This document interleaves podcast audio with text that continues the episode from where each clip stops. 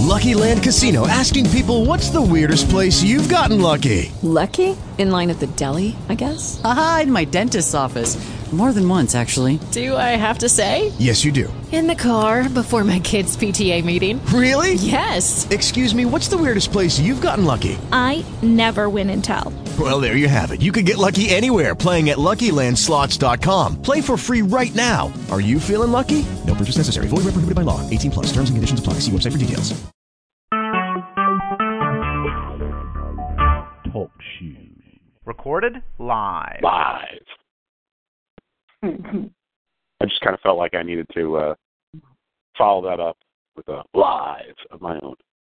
Who's that talk, who, who is who is that talk talk shoe dude? I wonder, I wonder who that is. Mr. Talk Yeah. Anyway, um, welcome to another episode of Just Talking to the Cornfield with Earl and the Colonel. Uh, tonight, we're we're going to, to revisit something that we did last year a few times, where we take a uh, classic movie, classic to us at least, and we certainly picked a classic one this this time, and uh, we um, recast it with uh, major league ball players and or personalities, managers, executives, things like that. Um, could be anything. Anybody associated with baseball. Tonight we're doing Star Wars, the, the original Star Wars from 1977, um, and uh, I think we're going to have a lot of fun with that um, once we do it. So uh, say hi to the kids, Colonel. Uh, hello, and um, you know I've, I've never actually seen the original, so I'm I'm going uh, off the cuff here. What the fuck are you talking about?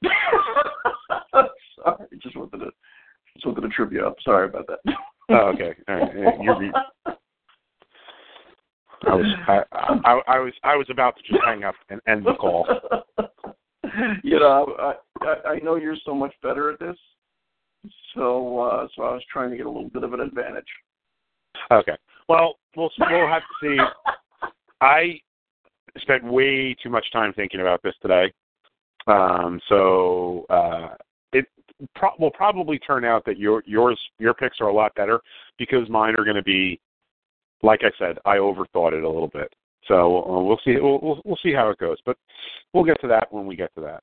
Um, uh, we'll talk about Star Wars. But uh, happy Saturday night. Uh, it's the Holy Saturday here in the Christian faith, and uh, Passover in the Jewish faith. I'm sure that's that there are some other kind of uh, religious festivals going on for other faiths. So uh, we're doing the show on a Saturday night instead of uh, tomorrow, mostly because my wife works on Saturday nights, and it's easier to, uh, uh, you know, to uh, to do the show uh, on nights when she's not around. So, uh, how you been? You enjoying? Uh, you- you're enjoying a cocktail with the show? What are you having? Uh, yeah, yeah. I I have my usual um because I made I made a bad one last week, so uh, very uh very pleased uh, with the one that I have uh, today.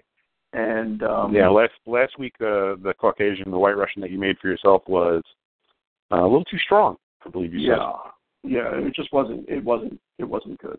Uh, but uh, I actually today is the first time I took a complete day off from work since last summer.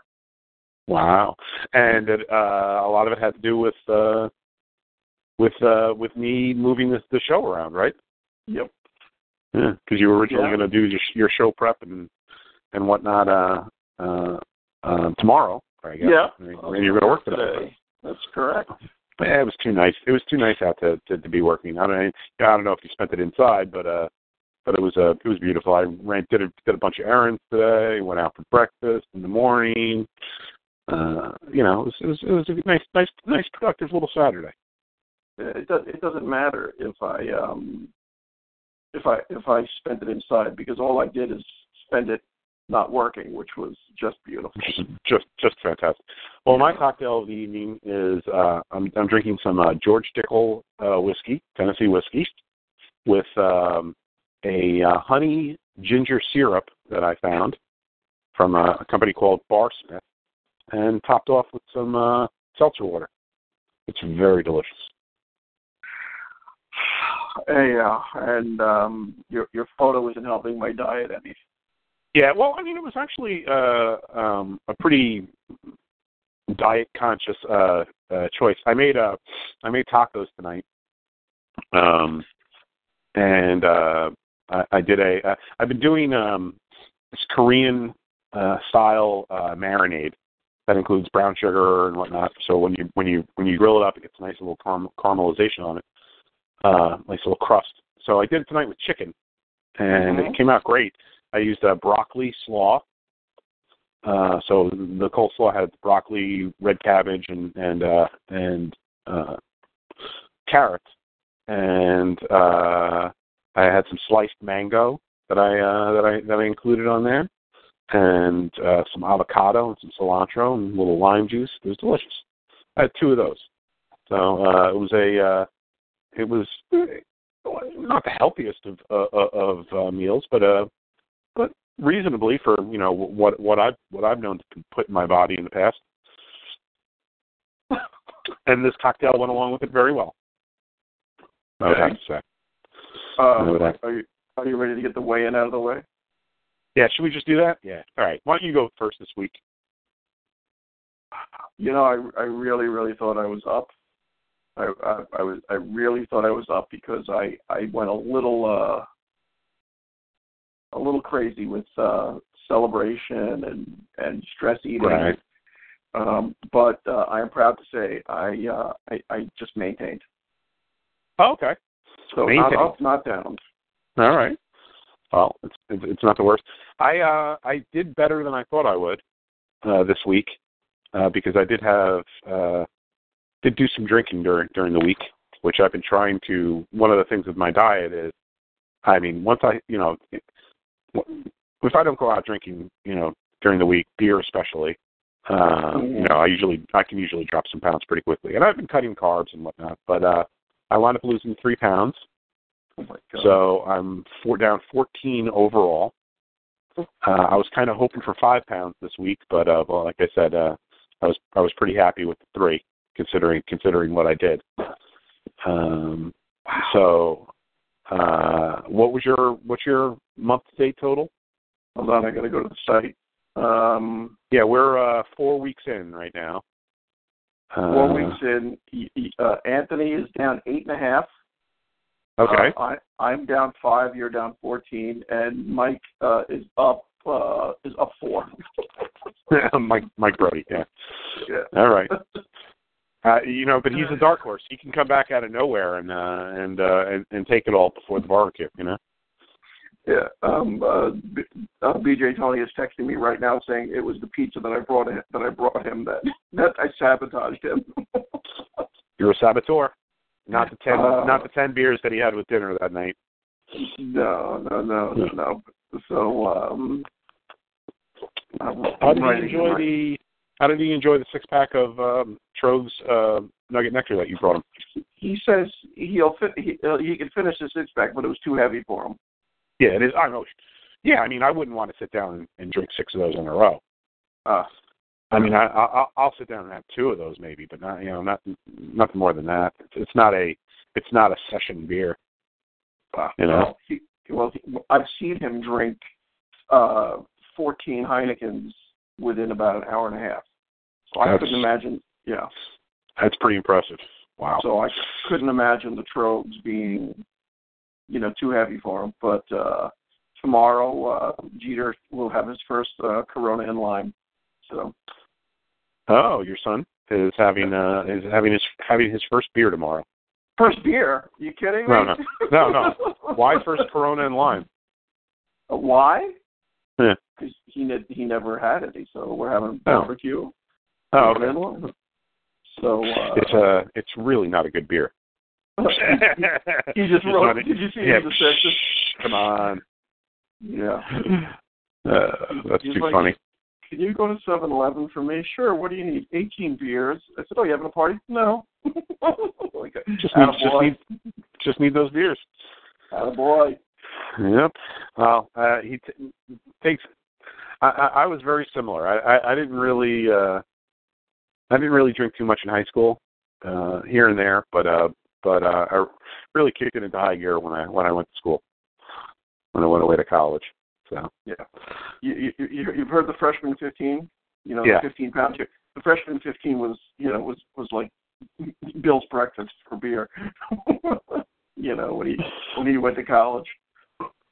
You know, 15, 15 beers for breakfast. that's impressive. Um, all right, so uh, we'll talk a little bit about baseball. Happy Jackie Robinson Day. Happy Jackie Robinson Day. Um, today, uh, back in 19, what was it, 1947? Was uh, 1947. Yeah. 1947, which said uh, April 15th was the first game Jackie Robinson played for the Dodgers, uh, breaking the color barrier.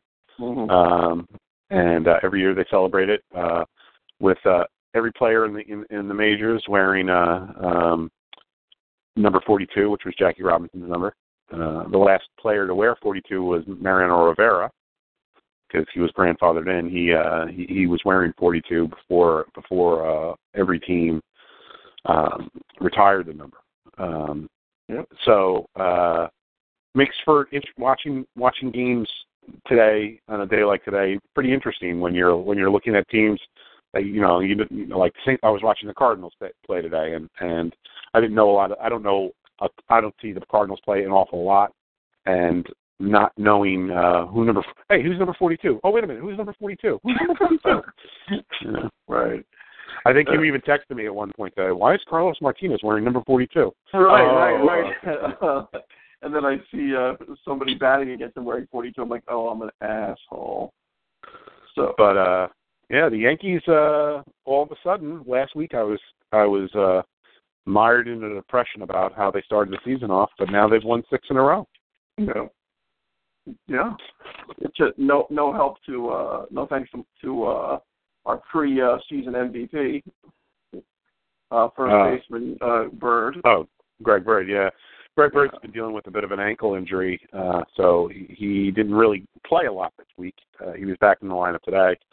Um, but their lineup today was was pretty weird. No Matt Holliday, who was who was dealing with back spasms.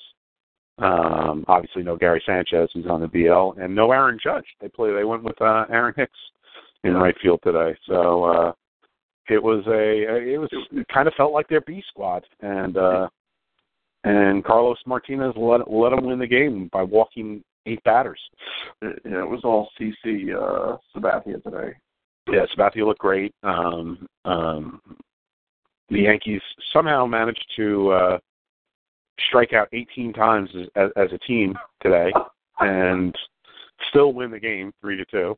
Tyler Uh, Clippard was was uh, uh, right now the Yankees have the best uh, bullpen in baseball ERA wise. Well, uh, well, well, they hang on. They struck out 17 times in eight innings. yeah, 17 they- time in, in eight, yeah. In eight innings, Sorry. they didn't. They didn't have to bat the bottom of the ninth. Right, yeah. So um, their their bullpen's been incredible uh, over, over this stretch. Uh, Clippard gave up a home run today, uh, made it a little scary the ninth inning because, and he was pitching the ninth inning because you know they've been winning so much lately and close games that they've been using Betances and Chapman like every day. So then they they bit and Girardi was like, you know, I need to get these guys a day off. So um, uh, so they went with uh, Adam Warren in, in the uh, in the eighth inning, and and uh, Tyler Clippard, who was former closer. He's he's closed closed some games in the past, He right? struck out the side. He struck out the side that ninth, even though he gave up that homer. Even though he gave up that homer and, and another uh, another base hit. So it was a it was an interesting an interesting day, and the Yankees uh, have been pretty interesting this week. Uh, the pitching the pitching is uh, is, there. Uh, Sabathia looked good again. Uh, Tanaka's looked good. Uh, Severino looked good. Pineda looked good. Even the kid that they brought up, um, Montgomery, uh, looked looked uh, looked good. And uh, that's that's that. I mean, the season's gonna gonna rely on that, you know. If I if I told you that uh Jacoby Ellsbury would be betting cleanup on April 15th, you would Yeah. think that the rest of the team was in a bus bus accident or something. Something, yeah, yeah. It was, you know, basically, and and I kind of agree with Girardi. He was like, you know, he's he said he was just trying to uh break up his lefties, so he batted his lefties one, four, and seven. Um, and uh, and it just kind of worked out that way. And and really, cleanup guy is really only the cleanup guy in the first inning, Mhm. right? So what does it matter? It's just Jacoby Ellsbury never batted cleanup in his entire life until yesterday, and then he did it again today. Very strange. Never, never batted fourth in his life, and then and then back to back days. But who cares? It doesn't. You know, I mean, look, look who batted uh, ninth for the Cubs today. It was um, Javi Baez, the pitcher Baez, eighth. right. So Yeah. so so uh, teams are you know teams are doing different things, um, and uh, and and I think you if Kyle Schwarber's batting leadoff, not who you would ever see historically as a prototypical leadoff hitter, but when Right. you look at when you look at the rest of that lineup, you know it it, it works. Yeah. And like I said, the reason why he's batting leadoff is that Joe Maddon wants to get him as many plate appearances as possible. Well, you know, loves his bat, and uh, and and he is a candidate to be uh, replaced later in the game for defensive purposes. So uh, it only makes sense to you know move him up as, as high as you can in the lineup. Yeah. know? Yeah. So what what else uh, happened in baseball this week? Uh, well, um, the uh, Your Brewers are doing some nice things. yeah, I was going to actually bring that up, but uh, you um you saw Chris Sale today finally doing the sale things.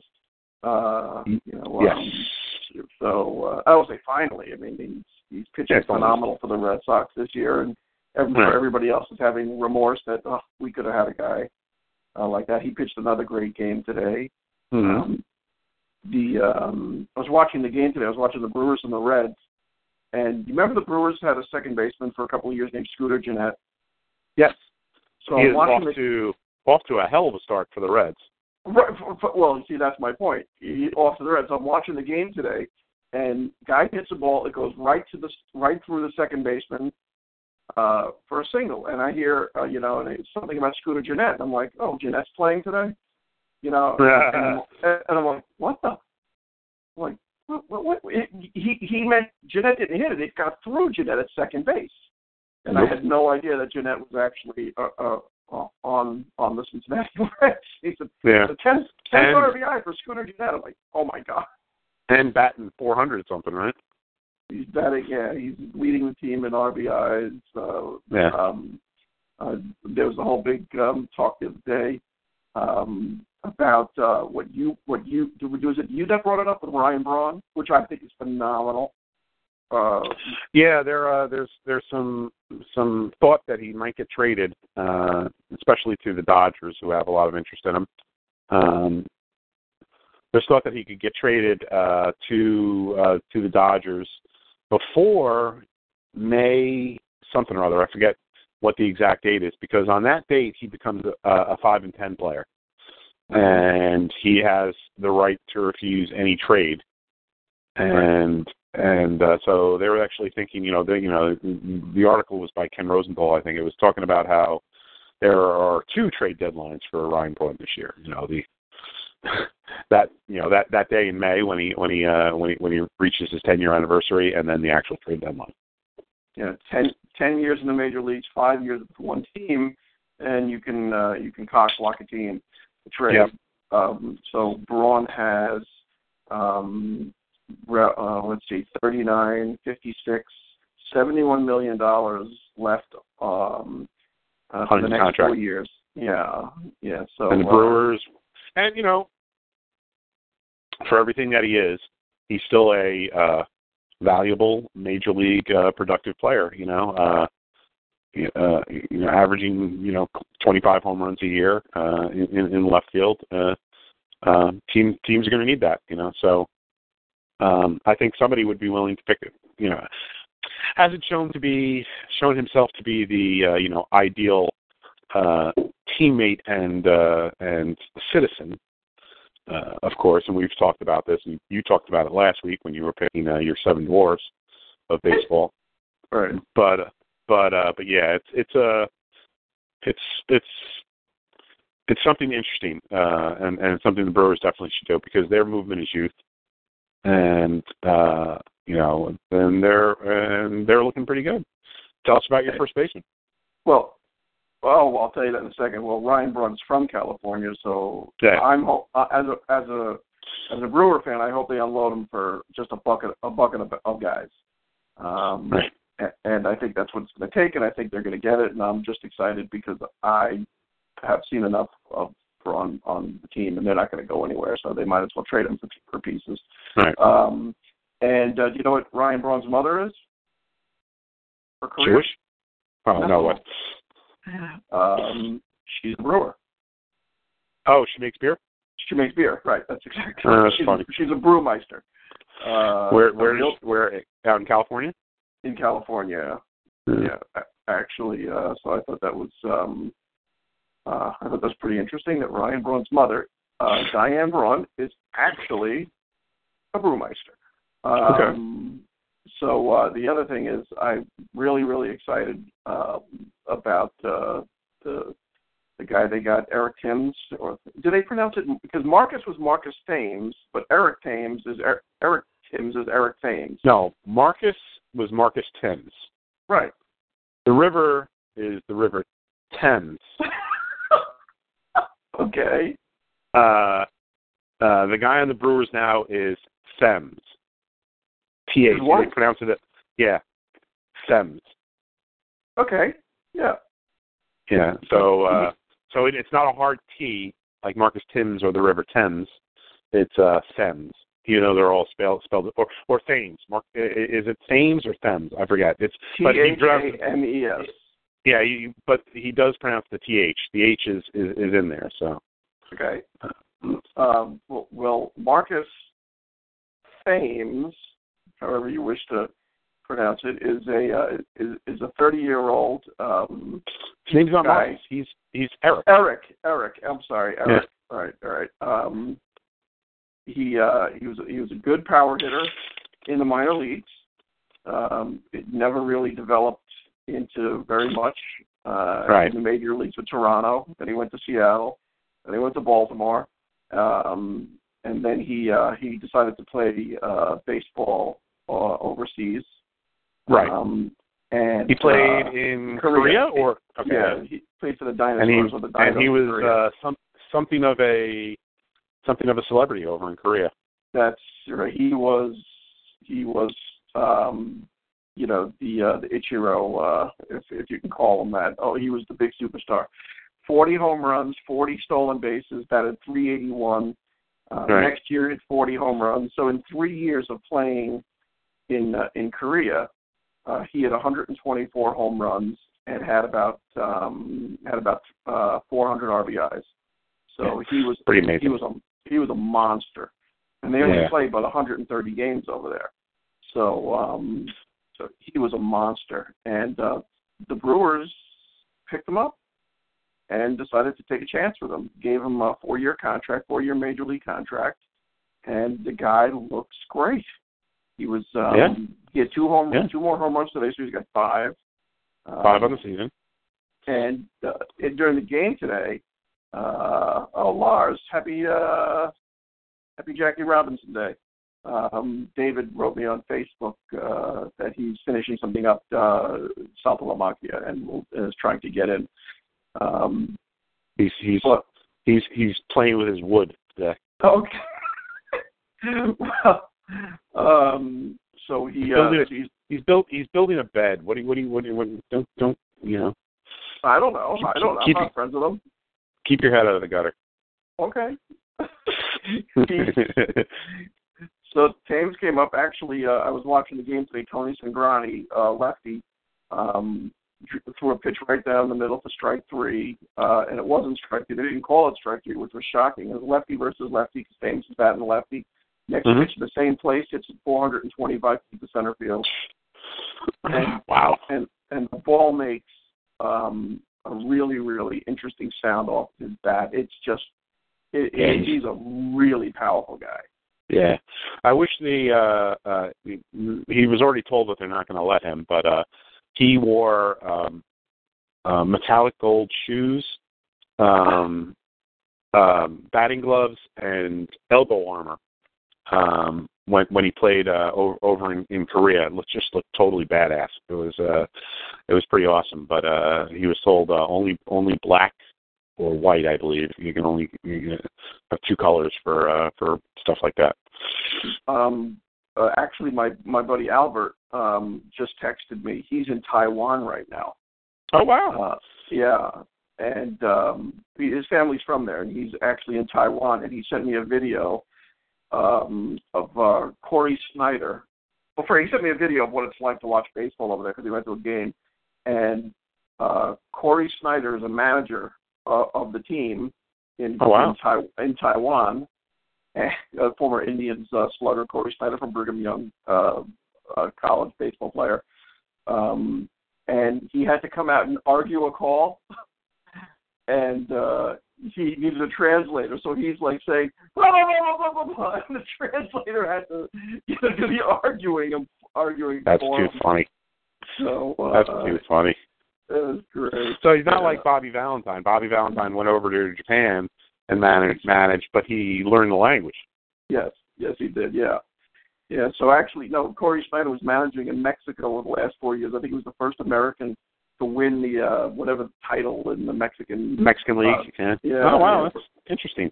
and uh, then he went to go um over to uh, uh to uh this league in Taiwan um and uh must have got a, a good offer he's arguing and he, you know he asked do I have a translator who was yelling for him so it's uh baseball is a very international game and I'm actually working on on something um which I'm not ready to share yet but I I Okay. I, I think I think this is probably the best era for baseball since the 50s. What's going Okay. on right now?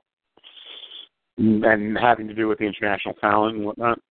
It's, well, for yeah, I mean the 50s were were were a phenomenal time for baseball. Um, Especially if you if especially if you were a New York fan. right, right. But I mean, it was a phenomenal time for baseball. It was an important time. Obviously, the California expansion, baseball in the 50s. Mhm. It, I mean, people were. It was the it was the the sport for the country and uh, Yes. Mickey Mantle and uh, Willie Mays and obviously full integration. Uh, Mhm. Superstars had come up and um, just a, just a great time. The 60s that became very pitching dominated. Um, the 70s was just weird with the uniforms and the AstroTurf. Um, and, and then uh, I don't know. I thought the 80s were relatively relatively boring. Um, and then we started to get into the steroid era and the aftermath of the steroid era. And and you know you know right now just how fun you know what the international players have brought Yeah. to the game. The Well- seriousness. Yep. Well, it's funny because uh, one of the things that I, I, I briefly wanted to mention about Jackie Robinson Day is about the lack of African American players and in in the game today, and it is uh, uh, at at a very low point for uh, African American players. It's only like something like eight percent of the league is is African American. Um, and Major League and MLB Network has been has been discussing that a lot. They did a, they, they had a sit down with Andrew McCutchen, uh, Adam Jones, Adam uh, Marcus Jones, Stro- yeah. and Marcus Stroman, you know, some of those guys. And uh, you know, Harold Reynolds was like, you know, when I was growing up, I, he's like, I had six or seven black guys on my team. You know, you know, you know I'm African American. Uh, you know, he's like the Oakland A's. You know, you had they had Tony Phillips, Rick- Rickey Henderson, and Dave Stewart, and blah blah blah. And he's like, he's like, you just, he's like, there's a lot of teams out there now that have like one African American player, or you know, like, or you know, there was even one team that had like one African American player on its entire 40 man roster. So, uh, it, you know, it is a, a, a little different, but um, they did interview, and, and this is a Ken Rosenthal thing. He he wrote an article and whatnot. But they introduced, they interviewed uh, Sharon um, Robinson, who's Jackie Robinson's daughter, daughter. Yeah. and uh, they wanted to know, uh, you know, they they they asked her, well, what do you what do you think of uh, what would Jackie think of this low number of African Americans? She's like, well, she's like, it wasn't a nationality thing. She's like, he broke a color barrier, and she's like, and if you look around the league, there are a lot of of brown faces in the league. Uh, you know, guys like Francisco Lindor wouldn't have been able to play uh, back back in the day. Uh, but because he was born in where's Francisco Lindor from? Uh, Dr. DR. because he was born in in, in uh, the Dominican Republic, he's not considered to be African American. No, no, uh, no. Lindor's Puerto Rican. I'm sorry, because he went to Oh, high okay. school in, in Florida. Sorry. Okay. Uh, but you know, same thing. A lot of players from the Caribbean and from and from uh, and from Latin America, the darker darker skinned players from from Latin America, um, wouldn't have been able to play uh, in in the pre integration period. There were some light skinned uh, um, Latin American players who who you know were able to play uh, in the majors, but if you if you were dark at all, uh, you, you couldn't play. So, um, you know, while there is a lack of, of African American players, there is this great wealth of international players from, you know, South, you know, South America, Latin America, the Caribbean, from from uh, Asia. Now we're getting a lot of play, you know, which, you know, Jap- Japan, Taiwan, Korea. So, so uh, I, I think it is, uh, you know, e- even though you know if you're specifically looking down and and and pin, trying to pinpoint African American players, there is problems there, and uh, you know, baseball is going to try to do some stuff to get younger African American uh, uh, men and boys interested in the game, and and they're doing what they can. Uh, but right now there is a lack of that. But overall, uh, there's a lot of color and flavor in, in, in baseball right now, and I know you agree with that. Yeah. Oh God, no. I, I, I absolutely, I absolutely do. I mean, I, I feel, I feel it's not even my place to, to speak about it. That's why I, I love uh, what, what uh, Adam Jones, uh, the way he talked. Um, Right. talked about talked about it the other day. There was um there was a Cuban player actually who played for um for the Yankees uh in uh, in the late 19 teens. Um Yep. that uh, uh, uh, something Marsans um Yeah. Yeah. and uh and he was Cuban, but he was light-skinned Cuban. Right. Um, oh God, I, I don't know. Let me just go to baseball reference to find. Um, but uh, in, yeah, this is a Armando Marsans. Yeah, here he is. Right. Played for the played for the Reds, and he played for the St. Louis Browns and for the Yankees, and he was from Cuba. And and he w- he was allowed because he was light skinned. So, Yes. um, and there were a handful, and there were a handful of guys like that. Uh, you know, it, it like like you said, it truly was a color barrier. It wasn't a Yeah. nationality barrier. Yeah, that's Yeah. right. Yeah. Um, but uh, I, I, I, I don't know.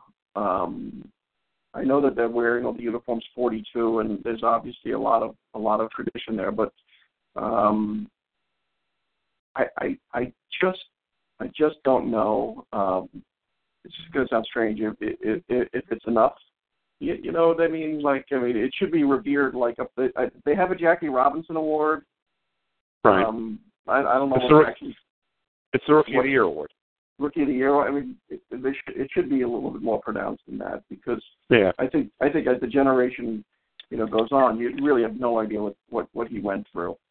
Um, Well, I mean, he is the only player that gets celebrated like this once a year, and Yeah. it seems like every year, teams and uh, and uh, networks uh, are doing more and more every year to celebrate Jackie Robinson Day. So I, I don't think they're ever going to forget.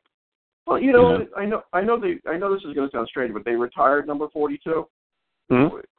I- didn't want to see them retired for every team. I think it should be awarded to a person who's earned the right to wear the 42 as opposed to That would to have been kind of cool. That would have been Yeah. definitely kind of cool. Yeah. Yeah. You, you know the And, player. and look, I mean, and, and look, uh, uh, Mariano Rivera wore it to honor Jackie Robinson, and Mariano Rivera wasn't wasn't African American.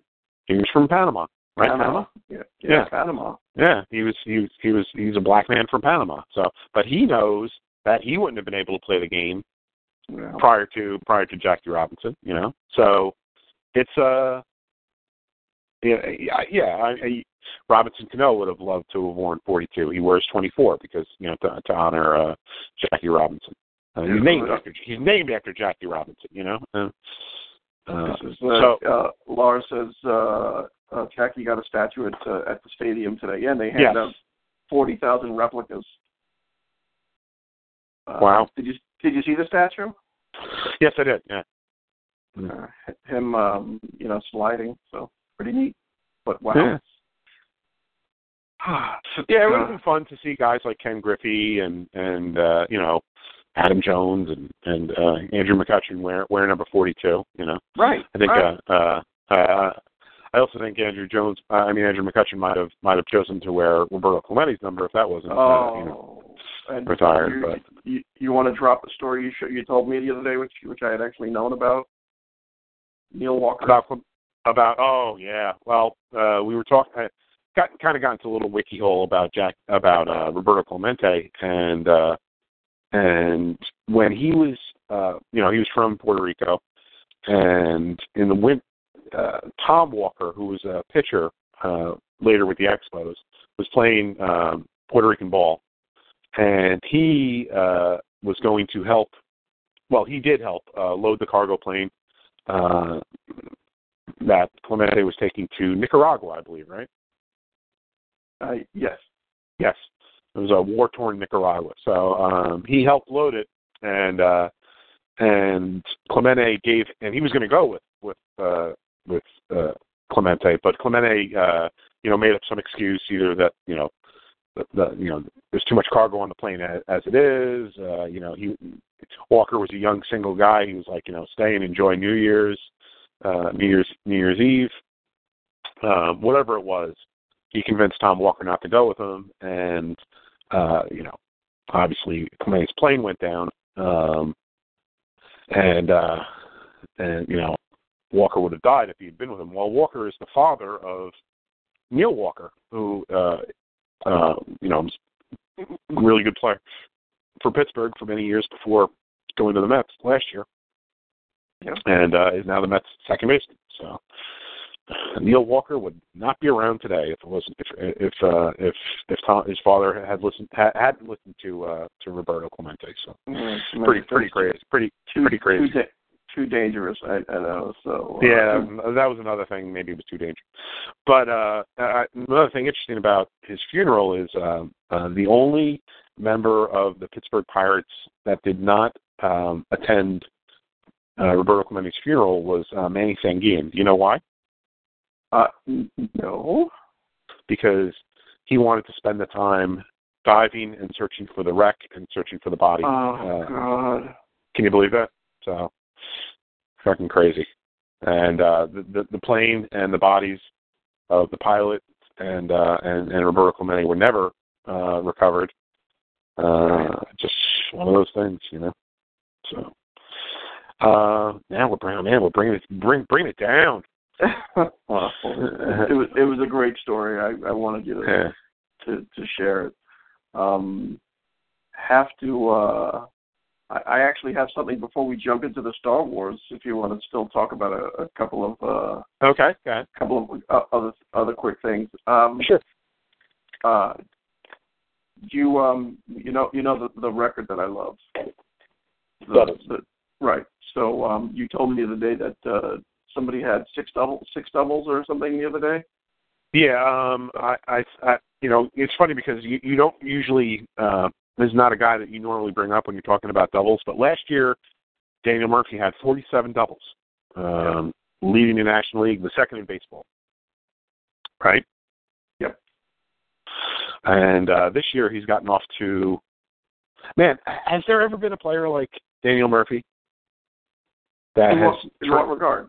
in in in in the in the regard that you know how he's totally i mean this is a guy that uh generally was like about a 110 ops plus guy until last year when uh uh nearly 160 ops plus um finished second in, the, in mvp voting started off this year like like like a ball of fire leading the national league in hits and doubles and uh with a one one six eight OPS plus.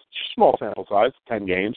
I don't know what he did today, um, but he had six six doubles going in, into today. Uh, did he do anything else today? Uh, I will tell you in a minute. Uh, I don't know why I don't know. Are they playing?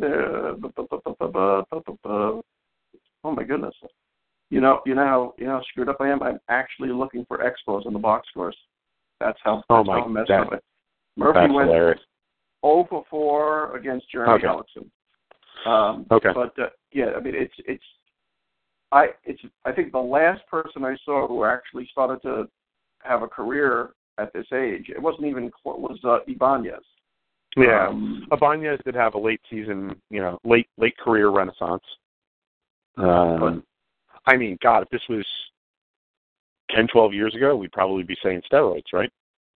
uh, yes, but it's not. Know, for a guy to uh, all of a sudden, you know, last year post his career high in doubles, home runs, triples, RBI, uh, base hit. No, actually, he had 188 base hits with uh, the Mets in, in 2013.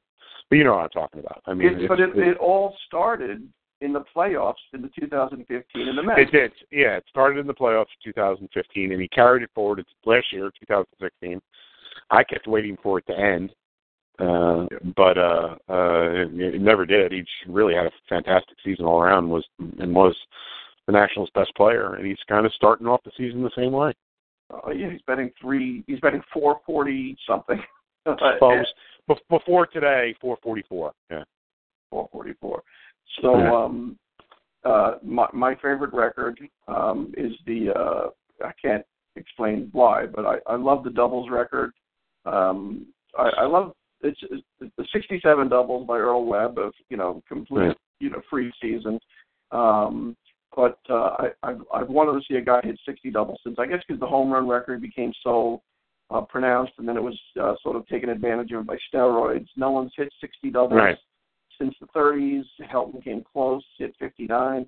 So uh, I I always watch guys who are going to you know get lots of doubles. But the one player who was an afterthought of mine in our preseason discussions his ninth double today. Ooh. Who's that? Uh, Mitch Moreland. Mitch.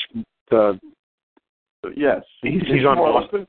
Uh, the, the Boston uh, first base. First baseman. Yeah, he did, he did ninth double today. The problem with that though is, I mean, first of all, he's not not going to continue that tour to the start because he's not that good of a hitter. Yeah, But uh, but also, uh, you know, uh, he's not going to play every day uh, once Hanley Ramirez comes back. Right, and that was the other thing that you know that uh, he you know he hasn't uh, he, he he's not going to play full time. Um, Right. and he, he's lefty playing in Boston. He's never had 30 doubles in a season. Um, but uh, I don't know, still fun for me to watch. Cool. yes, Cool. it's, it's still fun for me to watch. Um, Uh, what else? You said you had one more thing. Uh, no, I was going to bring up Jason Heyward and Jay Bruce, but I'll I'll leave that be. Yeah, don't don't be a dick. Sorry, I'll leave it be. And then I and then I had. But I uh, can't had, not have an episode where I say fuck Jason Heyward. that, you, but you I should re- change your I- Twitter name. Yeah, what's that? Yeah, I should. From from what is it that you have on there now? Magog, Magog, Magog. Mac, Mac, it's a it's a Gaelic pronunciation of my last name. It's Mac Hardley. Okay. Yeah. Anyway, um, quickly, just looking at the uh, standings after uh, after a couple of weeks. Uh, Baltimore is in first place in the in the American League East uh, with the the Yankees right behind them. The Mets in Washington, first and second in the National League West. No big surprises there. Um, Detroit and Minnesota in the in the uh, AL Central. Uh, How uh, fun is that division right now? yeah, Jesus Christ, and uh, and and the Cle- Cleveland really struggling this year uh, out of the gate. Cleveland and Kansas City, who, who are supposed to be the two best teams in that division. Right. Uh, Cincinnati leading in the in the uh, NL Central. That's not going to last. Uh, yeah, but uh, but but pretty interesting anyway. Uh, my Diamondbacks are in first place in the in the National League West. Very interesting Yes. and uh, Houston and uh, and and, L, and and the Angels uh, at, at the top of the uh, AL West with my uh, World Series winners, uh, the Seattle Mariners, in last place. Yeah. Yeah. That's not going to last. That's not no. They they've been losing uh, some uh, uh, uh, some some tough games. So. Uh, uh, that, that that that's not at all going to last. I think they're they're playing uh they're playing definitely below their head. Just as some teams Now, do you see on uh, on Baseball Reference besides when they you look at the standings, they have their wins and losses games back. They have uh, another number on the standings called SRS, which is run differential plus strength of schedule. Haven't seen that one yet. Um, no, I, I I run differential plus strength of schedule. Yeah. Uh, R diff, no. R diff plus SOS. I don't know. Oh, look look at that! Look at that! So you can see I noticed it- Houston. I noticed it today for the first time. I saw the 2.9 next to uh next to the Yankees number, and I was like, well, "What the fuck is that?" okay. Yeah. What what does it mean though? I don't know. The, nu- the, I don't know. the number of runs per game they are better or worse than the average team.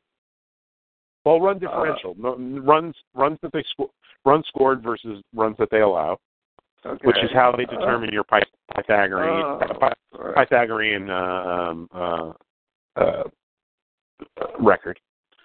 Uh, plus strength of schedule, which I don't know. I don't know how they. I, I, I don't know. It's it's it's it's a weird. Like when you look at the front page of Baseball Reference and you see that, it's just odd, and I don't I don't know if I like it. I don't know. I was always used to seeing three numbers: win, loss, and games back. You know. Well, what what they're saying is Seattle has had um, has faced some uh, some tough opponents. That I, I, I guess I, I'm not sure what it actually here it is. No, I, no, I, it's- I, yeah, no, is it a means- positive. Is a No, positive number good? I don't know. no, I a, don't a know. positive number.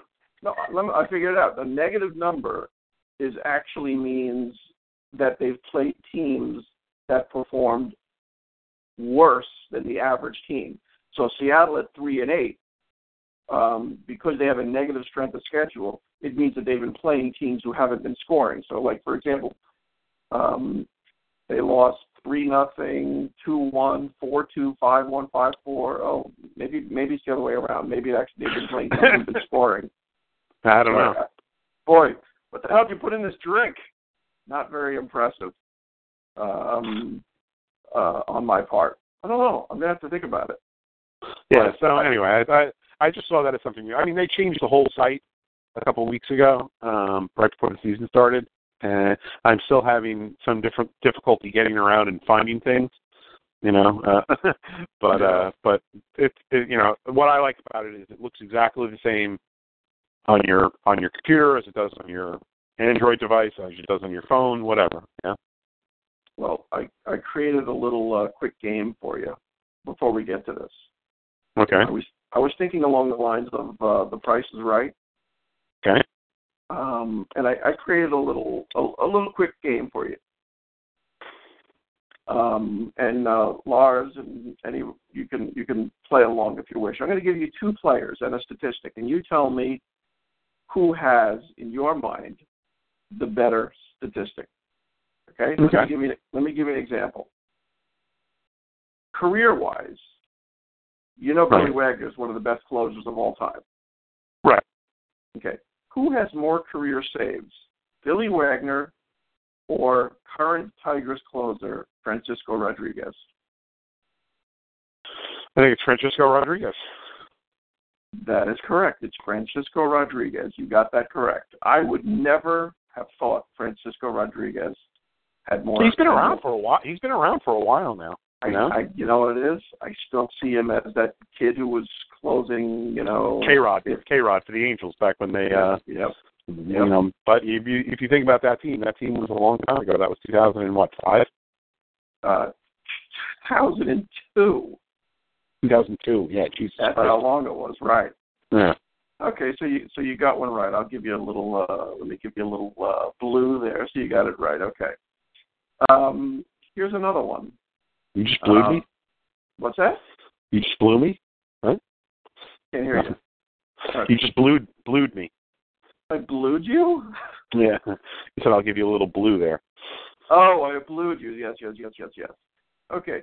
Here, here, here's here's a different one. You know Mark Langston? Yes. Long career. What's Right. that? Long career, right? Really long career. Yeah, probably about 15 years, right? 15, 16 Okay. years. Who do you think has more career wins? Mark Langston or Justin Verlander? Oh, that's a tough one. Um, I think Langston had a bunch of good seasons, and then he had some bad luck seasons. Um, probably finished in the 150, 160 win uh, area. Um, since you're asking it, and and, and since since Verlander is, is is a current guy, I'm probably going to say Verlander, who I don't think has 200 yet. He's probably 170 something. Right. I'm so, going to go Verlander. Verlander. Okay. Okay. So this is why I answered it. No, it's actually Mark Langston. Oh. Okay. Um, okay. But Langston has 179. Verlander has 174 wins. Wow. Okay. So um, I, I in probably what three or four less years. In three or four less years, that's right. In Mm-hmm. three or four less years, Justin Verlander is 174 and 106. And Wow. while they thought he lost it about three years ago, obviously he regained it as a motherfucker last year because he finished second in the Cy Young Award, and he's even better this year. Right. So, so he's on. You know, he's back on pace for a 250 win Hall of Fame career. Um, I'd like to see it. Yep, they're an underrated guy. Very likely going to finish his career with Detroit. He's got three more years on the contract, and he's pounding Kate Hudson as we speak. I'm sorry, As Kate as Upton. we speak. Kate Upton. Okay, now now going to get a little tougher here. Okay. career home runs: Roger Maris or Robinson Cano. Oh, it's got to be Cano. Okay, why do you say that? Well, because Maris it really just had those, you know, two or three years with the Yankees where he he, he did a lot, did a lot. I mean, he was a decent player with Kansas City before that. Uh, um, I don't know, just Well, you- you're right. Cano just passed him uh, last year. Um, uh, I I didn't. I just I can't get it into my head that you know Cano is this you know on pace But that's Hall what- of Fame. But that's why Roger Maris isn't in the Hall of Fame because you know you don't get in there for one or two great seasons. You know. Uh, he had two MVPs. He finished with 275 home runs. Cano has 279. Cano is going to end his career with close to 600 doubles and close to 400 home runs. Possibly. Um, and uh, he's got right now almost 500 doubles and almost 300 home runs, and he's 34. So, okay. Here's another one. Remember Frank Taveras? 4,000 plate appearances um, for uh, the Pirates and the Mets. You remember Frank Taveras? Fast guy? yeah, yeah, barely. All right, shortstop. Oh, oh, really? You were talking about, you know, how We Are Family was your favorite team and and all that. Oh yeah, yeah. So uh, Frank Taveras played um, played for uh, for about 12 years, had 4,500 plate appearances. You got to remember. Uh, you got to remember though. In '79, the Pirates traded Taveras early in the season to the Mets. To the Mets, yeah, yeah. So he wasn't part of. He really wasn't part of that We Are Family team. No, no, they they he he wasn't. He was traded for Tim Foley, who was Right. part of the We Are Family team. So this but he, came he up. he, but he had a lot of speed. He, uh, I think, stole sixty something bases one year. Uh, Uh, for for you know for uh, for the Pirates back in the mid seventies. he sold 70 and 77. Yeah. Seventy. Okay. Yeah. So so Frank Taveras um, played, who, who had a very unusual statistic. He played 164 games because he was traded when the, the Pirates were behind schedule, uh, second most uh, in, in history behind uh, Wow. Murray Wilson. Played 165 one year. Okay. But, uh, um, Matt, Manuel Margot is an outfielder who For the Padres. over for the Padres in the in the in the Red Sox Padres, all those trades that were going on. Rookie Right. got about 25, 30 plate appearances this year, played some last year. Who has more career home runs? Frank, I think Frank Taveras probably only had. uh I mean, he had no power at all. I'd be surprised if I'd be surprised if he had five. So I'm going to say Margot. Manuel Margot, in about 70 plate appearances, has three home runs. Frank Taveras, in 4,028, had two plate appearances, had two home runs. Eh, That's funny. Yeah. So, uh, so that's how we go. Here's another one: career strikeouts. Clayton Kershaw, who's played nine seasons, or Jim Palmer, who played maybe 19 seasons. Kershaw. Okay. Yeah. Well, that's interesting because Palmer's a Hall of Famer. He actually has 200 more than Kershaw, which Okay. is which is blows my mind because Palmer pitched, you know, a very, very, very long time. Yeah, but he was, but, Palmer wasn't a, a, I mean, necessarily a strikeout pitcher. He he was not a strikeout pitcher, but but he was he pitched 300 innings five Yeah. times in his career. You know, and he pitched 4,000 career innings, um, whereas Kershaw's pitched maybe 1,900, 2,000. I looked at today. So Right. it so and You know, Kershaw. another thing. Another thing that's odd about Jim Palmer. When you think about Jim Palmer, Hall of Famer Jim Palmer, don't you just automatically have it in your head that he won 300 games? I do. I absolutely. Yeah. I've actually got stuck on trivia questions by saying that he has three. He's one of the afterthought 300 win guys. Yeah, It's like, oh, of Yeah. course he won 300. yeah, he's 260, 260 something. Yeah, yeah. It's yeah, crazy, right? He stopped winning games at uh, in, in his early 30s. Um, Yeah. So yeah. Well, he was uh, he he did win 15 games when he was like 36, but uh, Okay. but yeah, no, I mean he you know he was winning 20 games a year, you know, from 1970 to like you know pretty much every every year in the 70s. yeah. You know, he won. You know, he was a 20 game winner. You know, I, in, in my head, I just pictured him winning 20, 21, 22 games every single year when I was a kid. he so how is the guy? How does you know, he how won does the guy? three Cy Youngs in four years, and then finished second and third in the next two. Wow. He, okay, yeah, three Cy Youngs, and the only reason he lost uh, was he lost to Sparky Lyle um, in uh, I don't know what year it was, but Sparky Lyle. So he could have had four 77. Cy Youngs. Oh, wow, wow. I'm sitting there looking at this. Okay. He had a fifth place finish, another fifth place finish. Then he then he had a first place finish. Then in '74 he was hurt. Then he finished first, first, second, third, and then when he was 36 years old, 1982, he came back and had another second place. Oh God, really? Finish. I did. I did not know that. Okay. Yeah. When he was 36, he uh, he had he went 15 and five for the uh, for the Orioles in '82. Uh, two, 227 innings pitched. Uh, Oh, yeah, led the league. Vuk- Vuckovich won that year, though. Right, uh, 82 was Vuckovich. Okay. Vuckovich, yes, the Brewers made it to the World Series. Yeah. Right. Right. Wow. Pretty pretty crazy. Just, just in my head, I just always I, I just always have Jim Palmer having 300 wins. Right, and so do I. And Kershaw's going to pass him in strikeouts probably this year after ten seasons. Wow. He's phenomenal. He's he's uh, it's it's it's so so you you see you see how the game goes. Okay. Okay, I'm going to ask you two. I'm going to ask you. Uh, uh, there's there's three more. Here's a silly one. Um, who do you think has more career wins as a manager? Tommy Lasorda, who was forever the Right. Dodgers manager, or Bruce Bochy? Bruce Bochy's been been a manager for San Francisco for a really long time. Before that, he was manager with uh with with the Padres. Yep. Um, I, I I'll guess Bruce Bochy.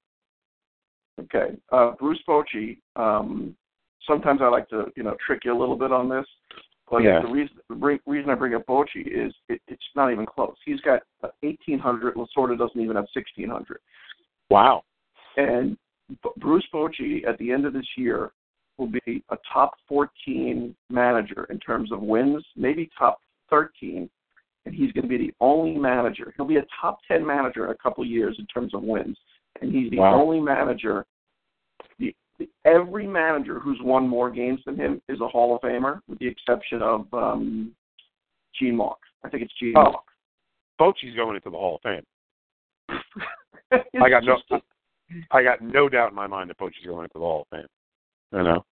but it just crept up on me that Bruce Bochy is going to be one of the top ten winning in terms of wins managers. He's going to pass Leo Durocher, Casey Stengel, and Joe McCarthy next year. Yeah. Yeah. So Pretty amazing. Bruce Bochy. Um, okay, here's another one. Doubles. Miguel Cabrera or Willie Mays? Willie Career? Mays played 20, 22 seasons. Willie Mays or Miguel Cabrera? How many seasons has Cabrera I- played? Guarantee you're going to get it wrong. Um, how many? But I got a 50-50 shot if I just uh, you know if I just if I just want to guess. Okay. Um, Uh, I think- Miguel, Miguel I- I Cabrera has played 15 years, 14, 14 full seasons. he's got a lot of doubles. I know he led the league several times. He definitely had over 50 at least once. Twice. Um, twice? Mm-hmm. Yeah, so I got to say Miguel Cabrera, he's probably got 500 something home runs. I mean, uh, uh, doubles, which Uh, is no mean feat. Actually, they're tied, so that's why I said you weren't going to get it right. Oh, you dick. Willie Mays and Miguel Cabrera each have 523 doubles, so technically you're right. Um, Okay. But I thought that was amazing that Cabrera and Willie Mays are tied for doubles now. Um, and and here here's the tough one. Okay, career Okay. war, career war. Okay. Dave Dave Winfield, you- right? You, you know Dave Winfield's numbers. Yep. 3,000 Oh. hits, blah, blah, blah, blah, blah, blah, blah. three three thousand hits, blah blah blah blah blah blah blah. Dave Winfield's Right. career war, or Chase Utley's career war.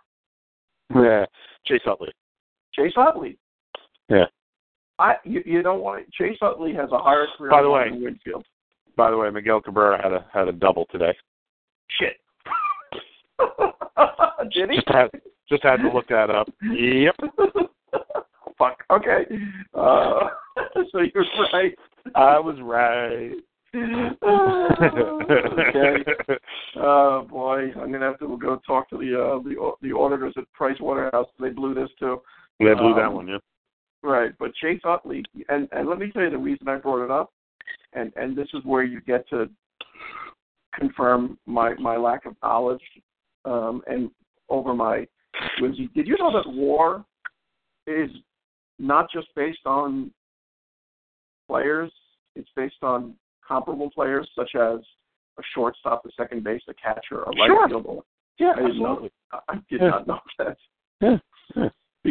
So they're showing war, and I'm looking at all these shortstops, second basemen, and players of comparable stats for, who play the outfield Right. have, uh, to, you know, and I did Have not. less. I Yeah, didn't know yeah. that. Right. So, Yeah. so, but There's very good. called- besides uh, era adjustment, park adjustment, there's also a position adjustment.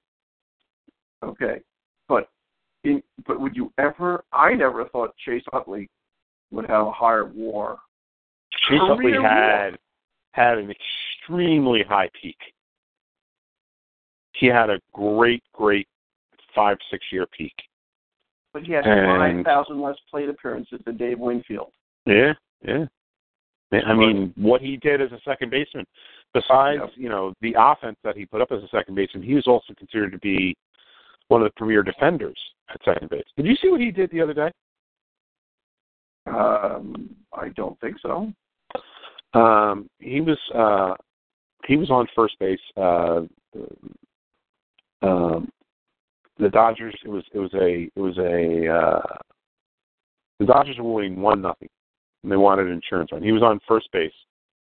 Um, he stole. He he uh, he went to steal second base. The throw got away from the second baseman, and he went. He came all the way around and scored Jeez. on a on a stolen base error. Yeah, and just just, just put his head just put his head down and never never stopped running. And and you know it's one of the reasons why Los Angeles wanted him back, and you know they they they loved his influence in the clubhouse. I mean, you certainly hear a lot of Chase Utley as a dick stories. You know, yes. uh, I mean the guy's name is Chase. Come on. Yeah. but uh um he showed up on uh on It's Always Sunny in Philadelphia once, so uh I, I- give him I give him props for that. So, but anyway, Well, he was originally. I just. I, I learned he was originally uh, drafted by the Dodgers uh, out of high school, He's from LA. He was drafted in the second round, and he Mhm. opted opted not to go. He played baseball at UCLA, and then was drafted by the Phillies in the first round.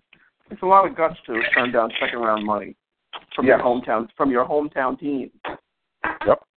Yeah. go to college. So I guess uh, if you wanted some Well, college, uh, We're running into the second half of the show here. I'm making Yep. my second my second cocktail of the show. Uh, so I think it's probably time we started talking about uh, Star Wars.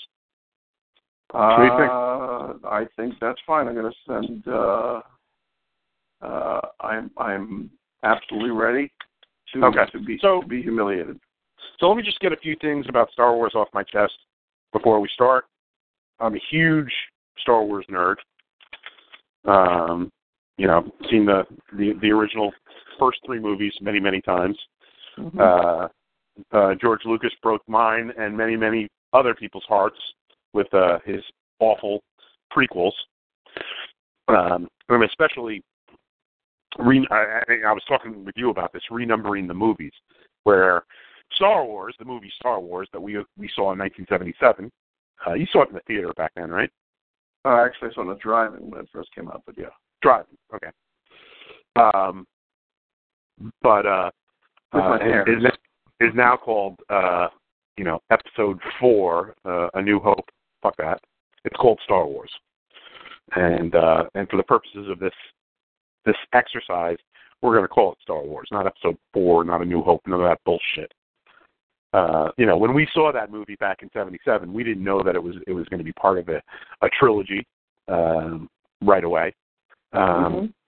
we certainly didn't know that that you know Lucas had nine films in, in planned, uh, where it was this this was going to be the middle three, then he was going to do the prequel, which he did, which which which he did do, um, which generally sucked. Uh, and then now they started again with the with with sequels uh, to the to the original three trilogy. Uh, the first one being Force Awakens, which was actually a very good movie. It was uh, it was uh, almost it was a to use the word clone. It was kind of a clone of the first Star Wars movie.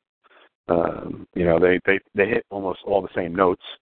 Uh, you know, the uh, the young, uh, uh, you know, it was farm boy in the first one. You know, uh, uh, Luke, and and, uh, and this Mhm. one was Rey, who's got you know who's definitely a force sensitive uh, um, person, and we don't know her story yet. We, just like we didn't really know all of Luke's story in the first one. Um, but for the purposes of, of this what, this movie recast game, what we're doing, and, and those of you who don't remember last year, um, what we do is we take a movie and we recast it with current major league players and personalities and, and managers and whatnot. And so we're looking at the first movie, and we're looking at that as a standalone movie. We're we're not really supposed to know that Luke and Leia are Darth Vader's children. Uh, you know, we're, we're we don't know what happens to to Vader. We don't know, uh, you know, what happens to uh, uh, you know to, to you know to Luke besides what happened in the beginning, where you know he he helped he destroyed the Death Star and and and uh, you know helped the rebellion to this huge victory and you know along with Han Solo and Princess Leia and whatever like that. So just had to get that get get that little brief history of Star Wars off uh, you know off my chest. Um, and uh, were you a, were you a fan? I, I was never um I never got caught up in it. I mean, there's people who who look at it as uh, as more than even mythology. It, it's um it, it's almost a religion to them. Um obviously Yeah, Kevin I- Kevin Smith, uh, Yeah. you know. Uh and and a lot of friends I had growing up, they were really caught up in it. Um so I, I, I wasn't I wasn't that into it. I thought I, I actually never saw um Empire Strikes Back or Return of the Jedi um, until uh, until a couple of years ago. Oh, okay. I thought you were going to say you never saw them. I mean, you didn't see No, Rich, you didn't see those movies in the theater. God. I worked in the movie theater when they were playing. You know, Right. one of them was you know the one with the, when they're going through the mountains and the scooters, whatever the you know, and the Ewoks that thing. So That's So- that's that's Return Return of the Jedi. That's the third. that was. Right. I I ne- so The I weak- never the weakest of the first three movies. Um, uh, gen, you know, Star Wars purists like myself generally generally like uh, um, Empire Strikes Back the best. Right. Uh, and that's what they uh, say. and It's like The Godfather's a great movie, but people like Godfather 2 the best. They say that Empire they they like Yeah. better than them. Right. So I, then I went to go see the new ones, one, two, and It's like three. Kevin Smith said in Clerks. You know, you know, Empire ended in, in, in a big downer. Of course, it was a better movie. What What did the third movie have? A bunch of fucking Ewoks. Yeah, I, it just it just it just didn't it wasn't for me. And then when I I didn't understand them, and then then recently, maybe about three years ago, Uh-huh. I fi- I finally sat down and watched them in order, and I finally un- I finally understood it. Okay. Well, You know. have you seen uh, Rogue One yet? No, I, I is that Do- is that the eighth movie or is that a side movie? No. Okay. So I didn't know that they were doing that. But basically, besides the core movies, there are also going to some standalone movies planned, and they made this movie Rogue One that didn't have uh, any of the major characters from from from any of the other Star Wars movies. But basically, you know how the first Star Wars movie started with this with this with with the scroll where basically it, it, it uh you know tells you you know a long time ago in a galaxy far far away you know the the, uh, the galactic empire has taken control uh you know the rebel alliance is doing this. Yeah. they found they found the plans for you know the death star. They, that all says that in the scroll. Well they they took that and that plot outline and they made a movie out of it called rogue one basically telling ha- uh, the entire movie takes place in the days in like in like the three or four days before the events of the first movie and explains how the rebel alliance got uh the the plans for the for for the death star how they got them to princess leia and Oh, i've got to tell you all right, and that's i've got to interesting. i've got to tell you maybe my favorite star wars movie of all time Oh, okay. it's an incredible downer of a movie because you we already know you know what happens kind of to uh uh with you know with with Leia being captured and, and everything like that and you know that this is a standalone movie and there's not going to be any sequel to it so the odds of any of these people that are in this movie that are very interesting and and and they do great character work surviving the movie are very very slim so uh I'll, I'll just say I'll just say it that way. So it's very interesting. It, it was really well done. Uh, some great actors in it. Diego Luna is in it. Um, uh, uh, some of, uh, Forest Whitaker does does some does some really interesting work, work in it. And, and one of my favorites, Mads Mikkelsen. The, um, Mads Mikkelsen was great. Actor. Uh, we're going to be talking about Grand Moff Tarkin, played by Peter Cushing. The actor who played Tarkin in this, they CGI'd Peter Cushing's face onto the actor, but did it in such a way where you can't tell that it's CGI. It just looks like they got it looks like they got somebody who just fucking looks exactly like Peter Cushing in 1977. It was fucking crazy, you know. I'm sitting watching, uh, and, and you know they they did the same thing. Like uh, Leia shows up at the very end of the movie. Um, they got J- James Earl Jones to do the voice of Darth Vader once again. Uh, you know who had who had some small scenes in the movie. Uh, they did this, uh, like I said, they did the same thing with the voice and the uh, face of of of Carrie Fisher with uh, with Leia Organa, uh, Princess Leia at the end of the movie. Um, but it was a you know a different actress playing. So it was it, it was just really really well done. Filled a lot of the backstory about what happened right before the first movie, and and I highly recommend it. It it, it was it was really good. Okay. Okay. Yeah. So you'll have to check that out. You see, I, ne- I didn't understand it, so I didn't even bother to watch it. So. I got to tell you, I, I I I rented it um, from Google Play uh, last weekend, and I started watching it on. I, I I decided to rent it at like eleven o'clock last Friday night when I had already had a few in me, and I was like, ah, seventy-two hour rental. Even if I don't watch it tonight, I'll watch it tomorrow, whatever like that. I started watching it, and I literally after a half hour I had to turn it off and go to bed because I was like, I, I got no clue what the fuck's going on here. I'm like, I have no no clue who these people are. You know, you know what what they're doing. So, but anyway, it was it was it was really good though. All right. Uh, thank you So- for explaining. I will. And uh, and uh, C3PO and uh, uh, uh, R2D2 were were in it. So Oh uh, let's let's just jump right into it. So basically, what we're going to do tonight is we're going to recast the movie, and like I said, I spent way too much time thinking about this. Uh, we're going to recast uh, uh, recast all the main characters: uh, Luke Skywalker, Princess Leia, Han Solo, Obi Wan Kenobi, Darth Vader. We're also going to recast uh, some of the smaller supporting characters: Chewbacca, C-3PO, R2D2, and Grand Moff Tarkin. So, uh, is there anybody that you want to start off with? Um, I I had a really really really hard time with with a couple of them. Um, I, I'd uh, I'd I'd like to just get R two D two out of the way. Let's get, the, couple let's, of get bo- let's let's get both of the droids out of the way, okay? uh, okay. All right. So what I'm going to do, what I'm going to do, what I'm going to do first is I'm going to just give a little brief outline of, of what what these characters were in the first movie, what we knew about them, who they were played by, and then each of us gets to pick our our, our, our thing. All right. So R2D2 was uh, a uh, what they call an astromech droid.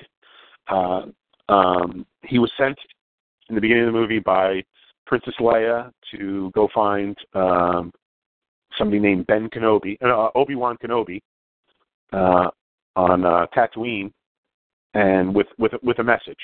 Um, also claiming once he got there that uh, Obi Wan Kenobi was was his former owner. Um, basically, the droids in this movie, uh, C-3PO and R2D2, were kind of comic relief. Um, they were hugely popular with the crowds. Uh, and R2D2 was played. Well, actually, there was a person inside that inside that unit, uh, uh, a dwarf actor by the name of Kenny Baker, and uh, and and he communicated in beep bop boops, and but he was, you know, spirited, funny, and definitely handy to have around. He was able to get into, you know, all kinds of computer things with the, you know, on the Death Star. He accompanied Luke in the uh, in the in, in the uh, X-wing fighter at the end of the movie. You know, you know, each each fighter had had its own its own droid. So, so uh, anyway, that's that's just a little background on what R2D2 was. So, uh, who did you pick for R2D2?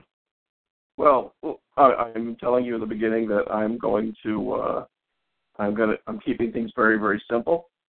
Okay. um because I said I'm not into the mythology um only um because I, I don't go into the depths of it like you. Like I've Hmm. seen I've seen the J.R. Tolkien you know movies. I've never read the books and I know you read them Okay. constantly. So Yeah. there's a difference.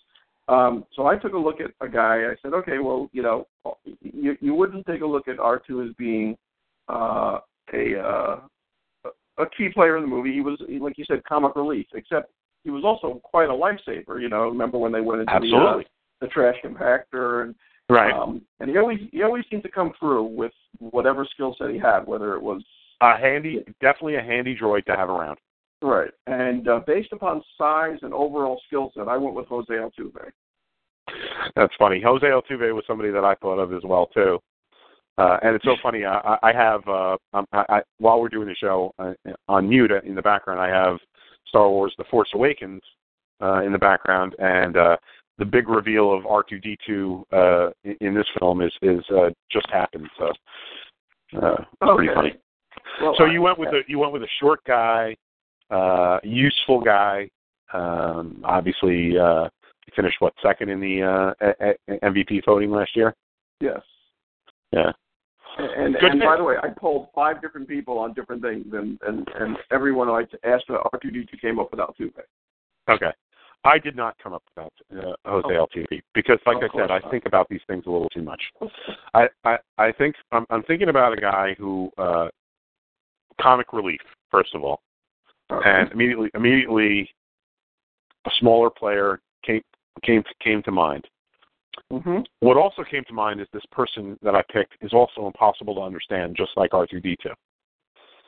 And during his playing career, at least not in this country, but in his home country, uh, he was very versatile and useful. He played four different positions uh, and whatnot. I went with Munenori Kawasaki. Oh, Do you that's remember- so good. Of course I do. Do you remember him with Toronto a couple of years ago Uh, when uh, he when he hit the home when he hit the home run? I come from Japan. I am Japanese. you know How- that you, you know what team he was on last year, right?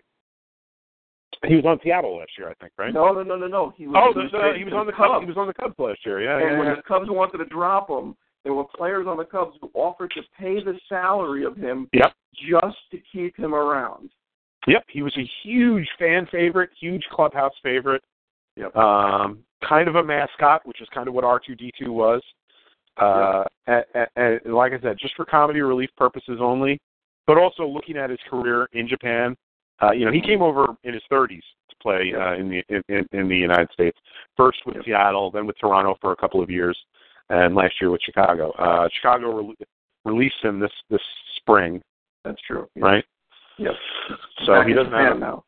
he doesn't have a major league gig. He's is he back in Japan? Okay, He's uh, back in Japan. Yeah. beloved wherever he went, and uh, and so he was the first person that I thought of.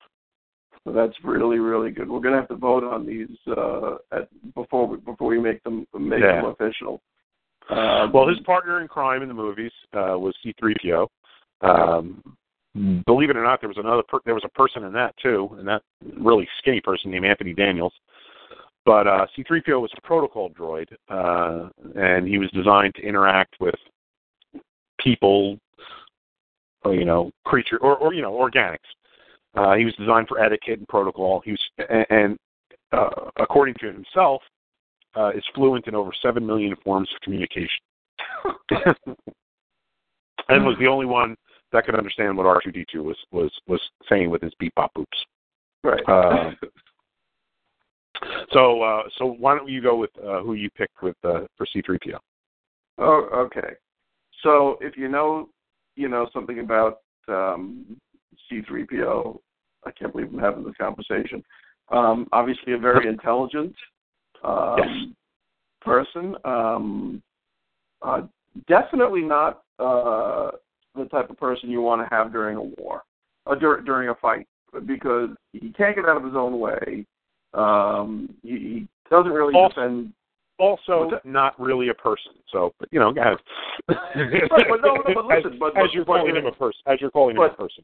panics under pressure, Mhm. you know, and and yeah, he's got a he's a really really smart guy and and and a helpful guy.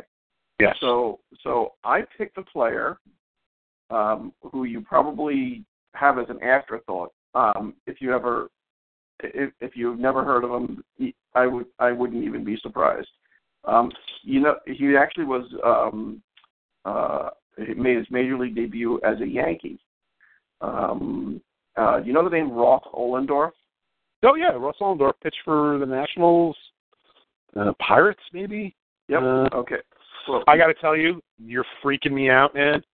Because Why? Ross Ross Ohlendorf came up in my in my uh um I, I'll they came up for another one of the, these characters. Russ Ohlendorf Really? did so, uh, uh, Wow. and, and and that's really really weird that that that, that you uh you picked him. But go ahead. Why Russ Well- Ross Oll- Oll- because he's brilliant and he plays Mhm. for the Pirates, which are yellow like C-3PO.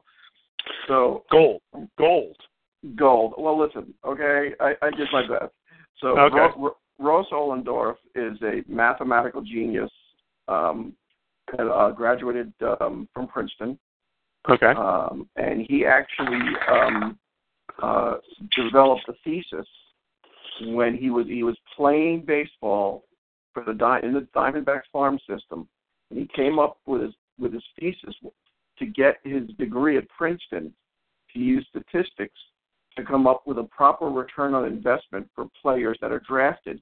And this is what major league teams still use today on how they do Wow. their allocation of their money.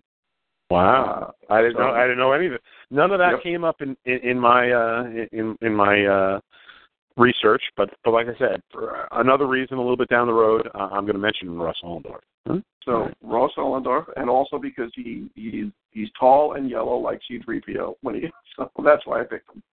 And his last right. name is Dorf. That's the other reason. Ross Dorf. Ohlendorf. Right. Okay. Uh, I like it. Um, so for C3PO, uh, I'm just going to say the player's name, and I'm going to ask you to just uh, to go with me on this. Okay. I picked An- Andrelton Simmons. All right. Now I could have picked Simmons, Didi Gregorius, or Jonathan Jonathan Schoop. Uh, what do all three of those guys have in common? Uh, they're aren't they all from uh, um, the Netherlands? They're from Curacao. Curacao. Okay. Right. Okay. Right. The thing that's interesting about all, all all of those guys is they're all multilingual. They all speak four languages. Uh, well, they were they uh, uh, when you live in Curacao, you, you're you're taught Dutch at a uh, uh, you know in grades from grade school on. Uh, All of them learned to learned English by watching television while Mhm. while in Cur- while in Curacao. Uh, Spanish is a big uh, because you know it's it's it's the Caribbean still. Spanish is a big uh, big language down there. And then uh, there's a local dialect, you know, native just to Curacao called Papiamento. Um, so it's not seven million forms of communication, but it Uh-huh. is four. It is four, and as Yeah. far as I can tell, those three players are uh, are are the only uh, players in Major League that speak four languages. Um, so uh, since he was a he was a communications and protocol droid, I picked a guy that could that that could speak four languages. Plus, he's also a super efficient defender. Um, uh, you know, 3PO is a super efficient droid. Uh, uh, uh, you know, I I kind of went went with that. I could, and like I said, I could have picked Gregorius or Schoop, but I went with Simmons. Okay. Okay. Did I mention that I overthought a few of these? yeah. I should say so. That's good. Um, I would like to get Grand Moff Tarkin out of the way, if that's okay. Sure, sure. Grand Moff Tarkin was uh, uh, his real name was Wilhuff Tarkin, um, and uh, they actually in the first movie they never call him Grand Moff Tarkin. Did you know that? I didn't Uh, know who it was. I had to look up. It was Peter Cushing. Oh, okay. character. Well, it was Peter Cushing. They called him Governor, Governor Tarkin. What a Grand Moff is in the in the Empire, uh, the Galactic Empire, is a regional governor of a certain oversector, and he was the regional governor of the Death Star oversector. Uh, he uh, gave the order to destroy Alderaan, which was uh, uh, Princess Leia's home world. Um, he let Leia escape uh, with with Luke and Han and Chewie and the droids because he wanted to uh, her to lead them to the rebel base, which she did. And uh, then at the end of the movie, you know, uh, the rebels destroyed the Death Star, Luke specifically. Um, but uh, but that's who uh, that's who Grand Moff Tarkin is. He's basically in the first movie. The the he's he's not the emperor, but he's like the number two guy, Yep. right? Yep. at least administratively. You know, obviously the big bad in the first movie is is is is Darth Vader, who we'll get to a little bit later on. Yes. Okay, So I'm gonna have you go first, if that's okay. All on right. This one. sure. All right. Um, in baseball, who is the evil empire? Yankees. Okay. All right. Um, the Yankees' number one guy is is really would be a combination of the Steinbrenner brothers, right? Yep. What would be a good parallel of the Death Star to the New York Yankees? Yankee Stadium. Right? Yankee Stadium. Right. Right, right. So the person who was in charge of Yankee Stadium, at least getting the funding for it and, and, whatnot, was uh, Randy Levine. And he's my really- choice. You, really did overstate this. This is funny. I really did. He's my choice for Grand Moff Tarkin. Not only because uh, you know Tarkin was the uh, the uh, governor of the Death Star oversector, and he's basically the governor of the Yankee Stadium oversector. uh, but also because he often comes across as arrogant and despicable, and he uses questionable tactics. Look at what he just did with Dellin Betances, over, you know, over the uh, over the off season. Uh, I think I think Randy Levine, uh, you know, obviously doesn't look anything like him, but I think Randy Levine is the perfect corollary to Grand Moff Tarkin in, in, in Major League Baseball. That's uh, that's a, that's actually very rational. Yeah. Like I said, Uh, I think yours are going to be funnier because I I really really overthought this stuff, but uh but uh I can't think of anybody better as Tarkin than than Randy Levine. Uh, oversaw Yankees Stadium. That's why he was Uh, brought in. That's why he was brought in to be president of the United uh, of of the Yankees is because of his uh workings with New York City uh and getting them into the new stadium. There's really no purpose for Randy Levine anymore, but they're they, they've kept him on as as president uh, of, of the Yankees. Okay. Um, I uh, I went in a totally different route. I have a feeling a lot of a lot of ours are going to be that way. I wanted someone who was uh, ornery, uh, who was uh, very um, strong-willed, Okay. uh, who was uh, successful, someone who was uh, militant, um, but uh, but also kind of a douche.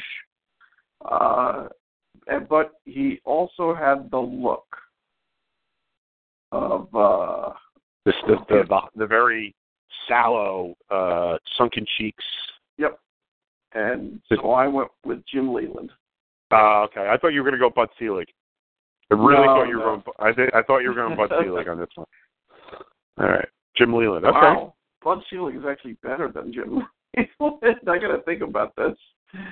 Uh, I, I I simply went with Jim, Jim Leyland. Just as soon as I, I thought of Peter Cushing, I went right to Jim Leyland. I, Now, I thought you were going to go with Billy Martin. Oh yeah, yeah, I see a little Billy Martin. No, I went. I tried staying more current with all of my picks. Yeah. Um, um, and uh, and uh, yeah, it's funny. I don't I don't recall you know anything uh, anything that bad about Le- uh, about Leyland. I, I I can't really equate him with the evil empire. Um, but but I could I could see the you know the look definitely and uh and and, and whatnot. But uh, Well, all right. well, what Jim Leyland did, uh, as far as um, um, if you're trying to think of anything um, in, in terms of you know evil, I, I guess if you could, is um, he inherited a terrible, terrible uh, team, um, one of the worst teams in baseball, Detroit Tigers, 2003 under Alan Trammell won 43 games. Right. Then then they won 70 games, 70 games. And then the next year when Leyland took over and basically destroyed the team, they won 95 games. Yep. Um, he just he just he ripped the team apart um, and uh, and won. So that was my thing. He destroyed the Tigers and built them back up again. But but I just did it because he looked lo- a lot like them. Okay. So if that's okay. kind of like your C3PO, you know, wearing yellow. Yeah, well, I mean, I told you this is. I had to actually be very um surface on a bunch of these. All right. Um, why don't we round out the, the secondary characters and do Chewbacca next? Okay. Um, Chew- Chewbacca in, in the original movie was played by uh, a British actor named Peter Mayhew. Um, he was a Wookiee. Uh, from at least what we knew about him in the first movie is that he was a smuggler and co-pilot of the uh, Millennium Falcon, uh, Han Solo's best friend. Uh, and he fought with a very cool crossbow, crossbow blaster and made these weird roaring, growling noises instead of uh, instead of talking, and was apparently very dangerous. But uh, uh, that's pretty much all we knew about him in the first movie. We find out a, lot more about him in the prequels, but uh, um, uh, that's what we know about him in the first movie. So, do you want to go first? Yeah, I mean, yeah. I I wanted to get a character that was uh fearsome, but but um, also could be beloved. Okay. And I wanted to pick someone who, you know, you'd never see as a leader, but yet would always be there um, when when needed. Um, Okay. You know, solid, consistent, um, talented, but capable of actually being a good a good sergeant. You know, not a person who needed you know needed all the accolades of being uh, you know recognized. A good loyal person. Um, and and I also was very very uh, interested in picking someone who had the Chewbacca look. Um, so I went with uh, a guy whose career really really took off when he got to the ripe old age of thirty, in Justin Turner. so you you went with a hairy motherfucker. I went with a, a red hairy motherfucker who's talented, but you know, you know, he's he's feared. Okay, he's Okay. feared, right? Sure. Yeah. All right. He's, Great, you know, great offensive uh, third base. No. he's he's you know hit almost 30 home runs last year. He's you know doing well this year, but at the same time he's weird as fuck looking. Yep. He's kind of kind of got that Wookie Wookie look. Right. Uh, that's good. If you don't have him, I don't know what to say. No, I went with Aaron Judge. Uh, and the reason why I picked him is, first of all, he's a monster of a man. The guy is Right. six six seven six eight. Looks like he could be, and and and he's jacked. Looks like he could basically be a shaved Bigfoot. You know, like if they if if they if somebody captured a, Sa- a Sasquatch and shaved him and put a bat in his hands, um, uh, it, it, it might be it might be Aaron Judge. And I mean, I I'm a Yankee fan, and I don't think I've ever heard him talk. I mean, maybe he just roars like a Wookiee. I don't know. Do you know? Have you ever heard him talk? Not that I recall. He could be. He could be Chewbacca. So uh yeah, I didn't go with the the hairy thing. I I went assuming that they had shaved Chewie Oh Or- on. or or or, or big or Bigfoot. So uh Aaron Judge is my Chewbacca. How is it that you overthink you overthought everything except except the fun one? Oh, You know, oh, Lars has got to go I with you know what's so funny is, is I really I really overthought everything except I was like, all right, so we're gonna do this, this, this, and uh, you know, and Chewbacca. Well, Chewbacca's gonna be Aaron Judge, and then the re- you know, it was just like the first thing I thought of, you know. Uh, yeah, Lars wrote um, that uh, he um, uh, Chewbacca's Jayson Werth, yeah. J- Jayson Werth. yeah. Jayson Werth. Let's see. Let's see That's some of the others. That's that's that's a good pick. Uh, Ray, Ray uh, uh, Mr. Sinister, wrote Right. Ian Kinsler. I, I don't know why. Uh, maybe he's Yeah, I don't really get that either. Right. Kinsler is never a star. A good sidekick, sort of like Chewie. Okay. Okay. Yeah, you know it's sidekick. I can see that. Um, let's see who else. Uh, Goat Boy uh, went with uh, Giancarlo Stanton, so he's with you. Yep. A shaved Um, Bigfoot. Yeah, yeah. A shaved, a shaved Bigfoot. Uh, let's go with the. Uh, let's see who who else. I, I had I had some good ones sent to me. Oh God, I think I might have deleted some text, but I, I had some I had some really good ones sent to me. Okay. All right. So um, Oh uh, no. Okay. Remind me to tell you when we get to Leia. Someone had a great one for Leia. all right. My my Princess Leia one sucks, by the way. So anyway, we're we're, we're up to the five main characters of the movie. Um, Right. Right. uh, Luke, Leia, Han, Obi Wan Kenobi, and Darth Vader. So, uh, Yeah. well, which of those do you want to go with first? Um, Kenobi. Sure. Let's get Obi Wan Kenobi. Obi Wan Kenobi was played by Alec Guinness, Sir Alec Guinness. Uh, Mhm. He was a retired Jedi Knight living on uh, Tatooine as uh, Ben Kenobi. Uh, he basically spends the movie instructing Luke in the ways of the Jedi and the Force, uh, and he's killed by Darth Vader in the movie on the Death Star. Not not true. What do you mean not true? Not true. He is not. He is not. That is not true, and shame on you. Vader didn't. Vader didn't touch him. He actually removed his his, in his own body before No, no, Vader no, did no, no, no, no, no, no, no, no, no. He had he he had his lightsaber up, Yep. And he was du- dueling with Vader, and when he Yep. saw Luke, he put he turned his lightsaber off and put his hands down, and and Vader, you know, you know, you know Va- Vader killed him. But yes, his body disappeared and and and and whatnot, and he would come back stronger than ever and everything like that. But basically, he's killed by Vader. Okay. He goes Okay. goes to the next goes to the next phase of his of his existence, which uh, you know you, you he he's seen in subsequent movies as as a, a, an apparition, a ghost. So yeah, you know he he dies. Okay. He allows Vader to kill him. Uh, I okay. We'll we'll have to get an expert on it.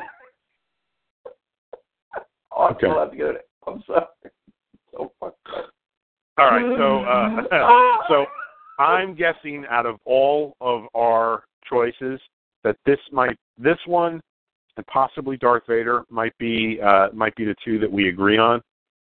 Um, but I'm going to let you pick pick your uh, Obi Wan Kenobi first. Okay, I I I don't know how the hell we're gonna pick the same on this, but I I will I will tell you that um I think of um when I think of Kenobi, uh, he is not a person who is interested in his own success. He is not a person who's interested in in having his own accolades. He's very Okay. he just wants to do his job quietly and uh, and go about his business, um, and then go reflect and perhaps learn some more. And every time you know they want to build him up, he somehow finds a way to decline. Um, and I think you're adding a lot from the other movies into this. okay, We're just supposed to be focusing on the first movie. Okay. What we know about him in the first movie, we don't know anything about his past. Okay. But but go ahead, continue on. So I decided, I went with a player, a person who I saw as very stoic and very gutsy and Okay. very strong-willed and very very talented. Um, and I'm going to read you the runs that were given up by the Texas Rangers between 2001 and 2008. Okay. Mm-hmm. 900, this is the pitching staff gave up this many runs 968, 882, 969, 794, 858, 784, 844, 967.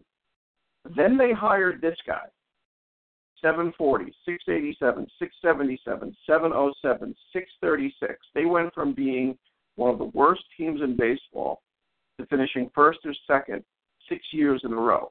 And the credit was very often given to my Obi Wan, Mike Maddux.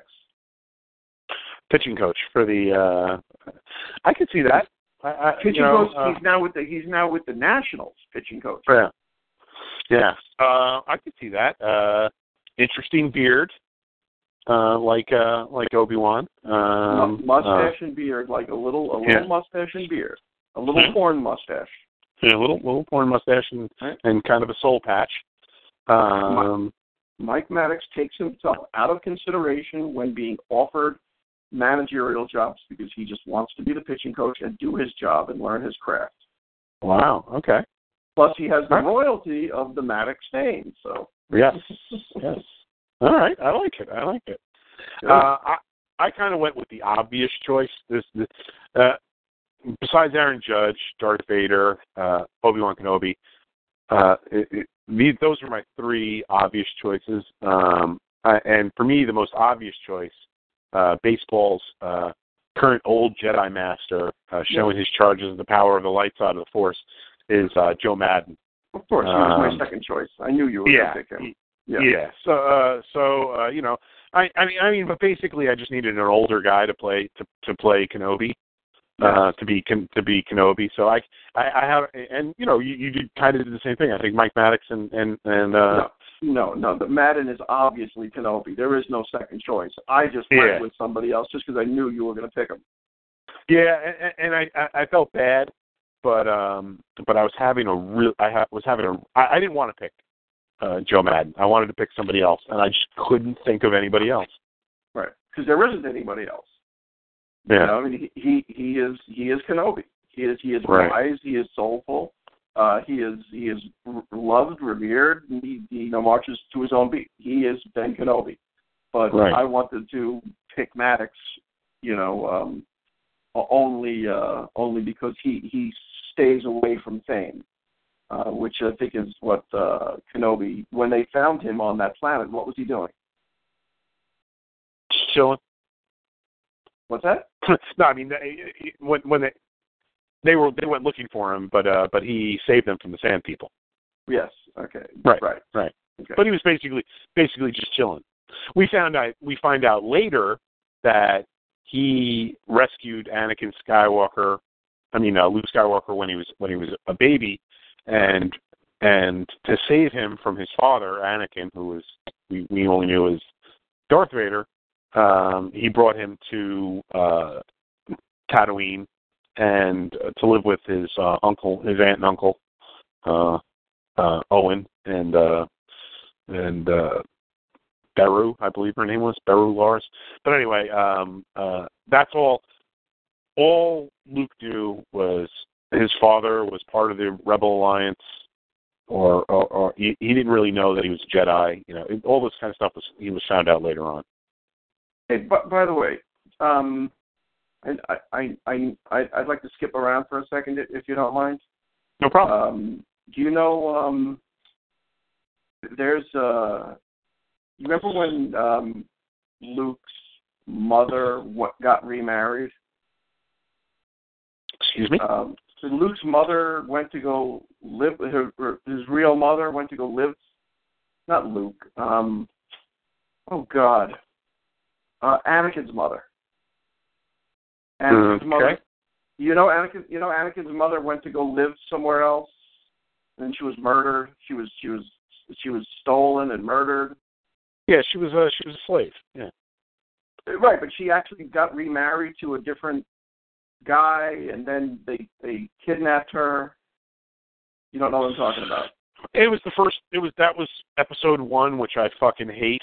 So uh, I, I I I don't really pay that much attention to Oh, it. okay. Because Joel Edgerton, you know Joel Edgerton, the actor. Yeah. Uh, right. He played uh, like uh, he played Anakin's uh, stepbrother in Mhm. the movie. I had no idea. I was watching the movie over, and I'm like, "Is that Joel Edgerton?" Yeah. Yep. I, I get online. I'm like, "It's fucking Joel Edgerton. He's Yep. in a fucking Star Wars movie." Yep. So, so Yep. yeah, okay. So you know what I'm talking about. That that was Absolutely. I brought that up. Okay, sorry. Absolutely. Okay. So, uh, oh boy, hold on, Obi Wan Bartolo Colon. Old, old. This is obviously a Met fan. No, we're saving Bartolo for Jabba. Everybody knows Bartolo is Jabba. for when we do for when we do Empire Empire. Strikes Back. And, Right, and you uh, still sorry, have Yoda. Return Return of the Jedi. Return of the Jedi.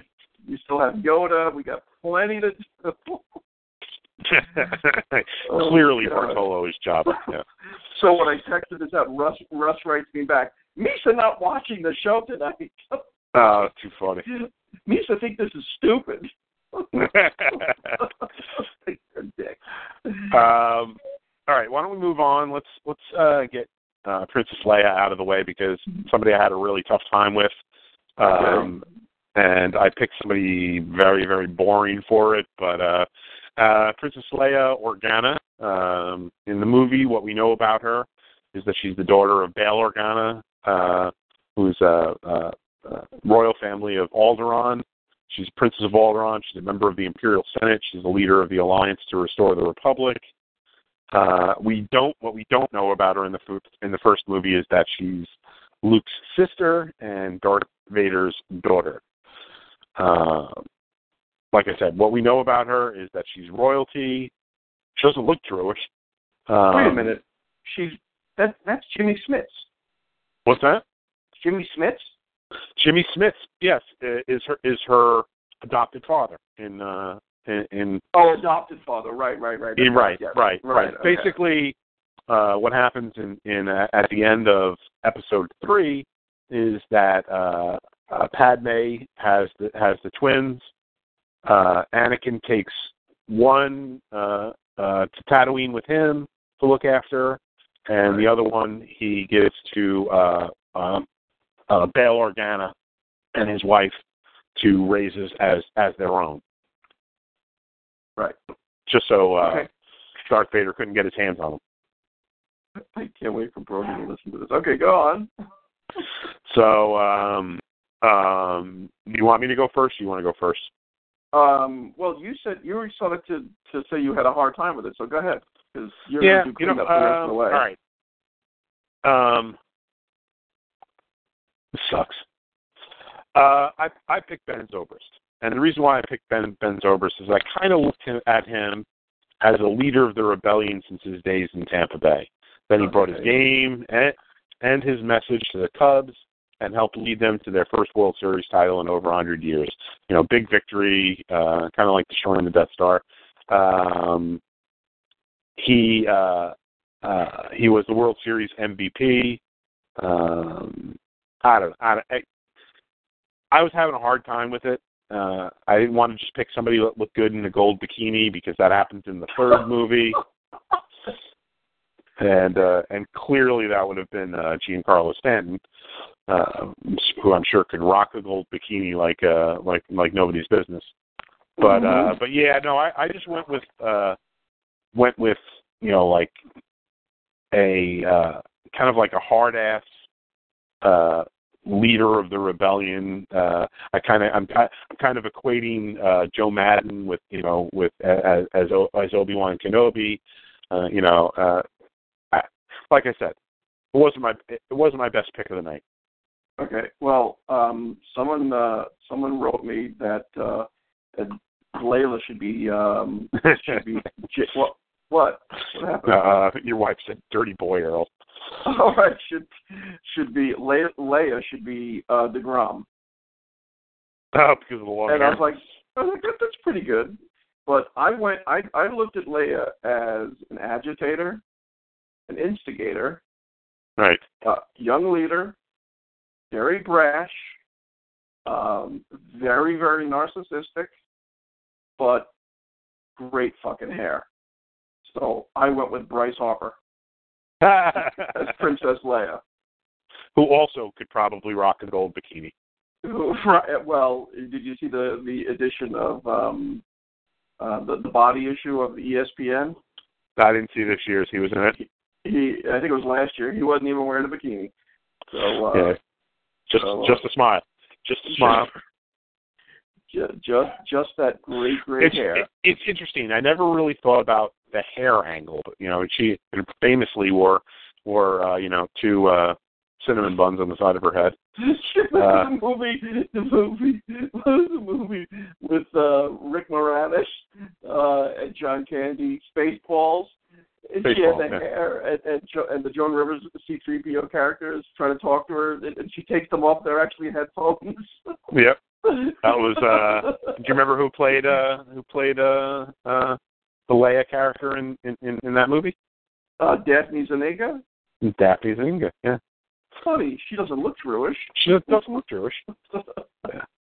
So Yes, you're, you yes. that's that's a clear win for you. I I I, I kind of gave up on, on on Princess Leia, so let's move on. So we still have Luke, Han, and Vader. Let's save Luke and Vader for last. Let's do Han. Okay, uh, I'll do. I'll do. You you can do Han. Han was played by Harrison Ford, famously. Uh, smuggler. Uh, uh, previously he had worked for Jabba the Hutt, uh, which they mentioned in the first movie. Um, uh, he's he's the pilot and owner of the Millennium Falcon, uh, the ship that did the Kessel Run in less than 12 parsecs. By the way. Yes. Uh, uh, and basically, kind of like an anti-hero, you know, certain roguish charm, uh, um, and uh, you know, uh, but you know, says that he would uh, uh, sell his services to the highest bidder, uh, and he definitely shot first. Oh, the Greedo thing, yeah. The Greedo, yeah, the Greedo thing. Greed. Later, later on, that scene was retconned by uh, by um, um, George Lucas, showing that Greedo shot first, but but we all know Han shot first. Yes. Quite, Yeah. quite honestly, the the Han Solo vest, the greatest movie wardrobe accessory in history. Maybe, um, yes. ma- making him look like a cowboy, um, Yep. which was just, I mean, Perfect. it just it's just perfect, right? Right. Um, so I had an extremely hard time with this, and I and I I decided um, to to pick two aspects. Would Han Solo, if he never met um, this crew, ever amount to anything? I I don't think so. Probably not. He was he was kind of living on the edges of society, uh, a Right. smuggler. You know, yeah. Right. So so just bear with me. Um, you're you're not gonna you're not gonna like this. Um, but I went. I don't know if you remember him. Uh, he was an outfielder from the 60s, 70s, and 80s named Jay Johnstone. I remember Jay Johnstone. Yeah. Okay, Jay Johnstone, because because there was a lot of humor with uh, with Han Solo. He he, Sure. he did not. So listen to some of the things that Jay Johnstone did during his career, right off of Wikipedia. He put a Yeah. He soggy was a, he was he was a practical joker. Right. He put a soggy brownie inside Steve Garvey's mitt. He locked Tommy Lasorda in his office during spring training. He actually got out of his uniform and dressed up as a groundskeeper and swept the stadium in between innings and then jumped back into his uniform and hit a home run. He Yep. um you know, he, he just did a bu- he, he he actually put on Lasorda's uniform and put a whole bunch of padding on it to look like a fat bastard and actually went out to the pitcher's mound while carrying a can of Slim Fast, which is what Lasorda. I mean, this this is a funny fucking guy. Yeah. Yep. But but funny isn't enough. Jay Johnstone, just like um, just like Han, happened to always seem to be in the right place at the right time, and he has three World Series rings. I know he's got one with the Yankees.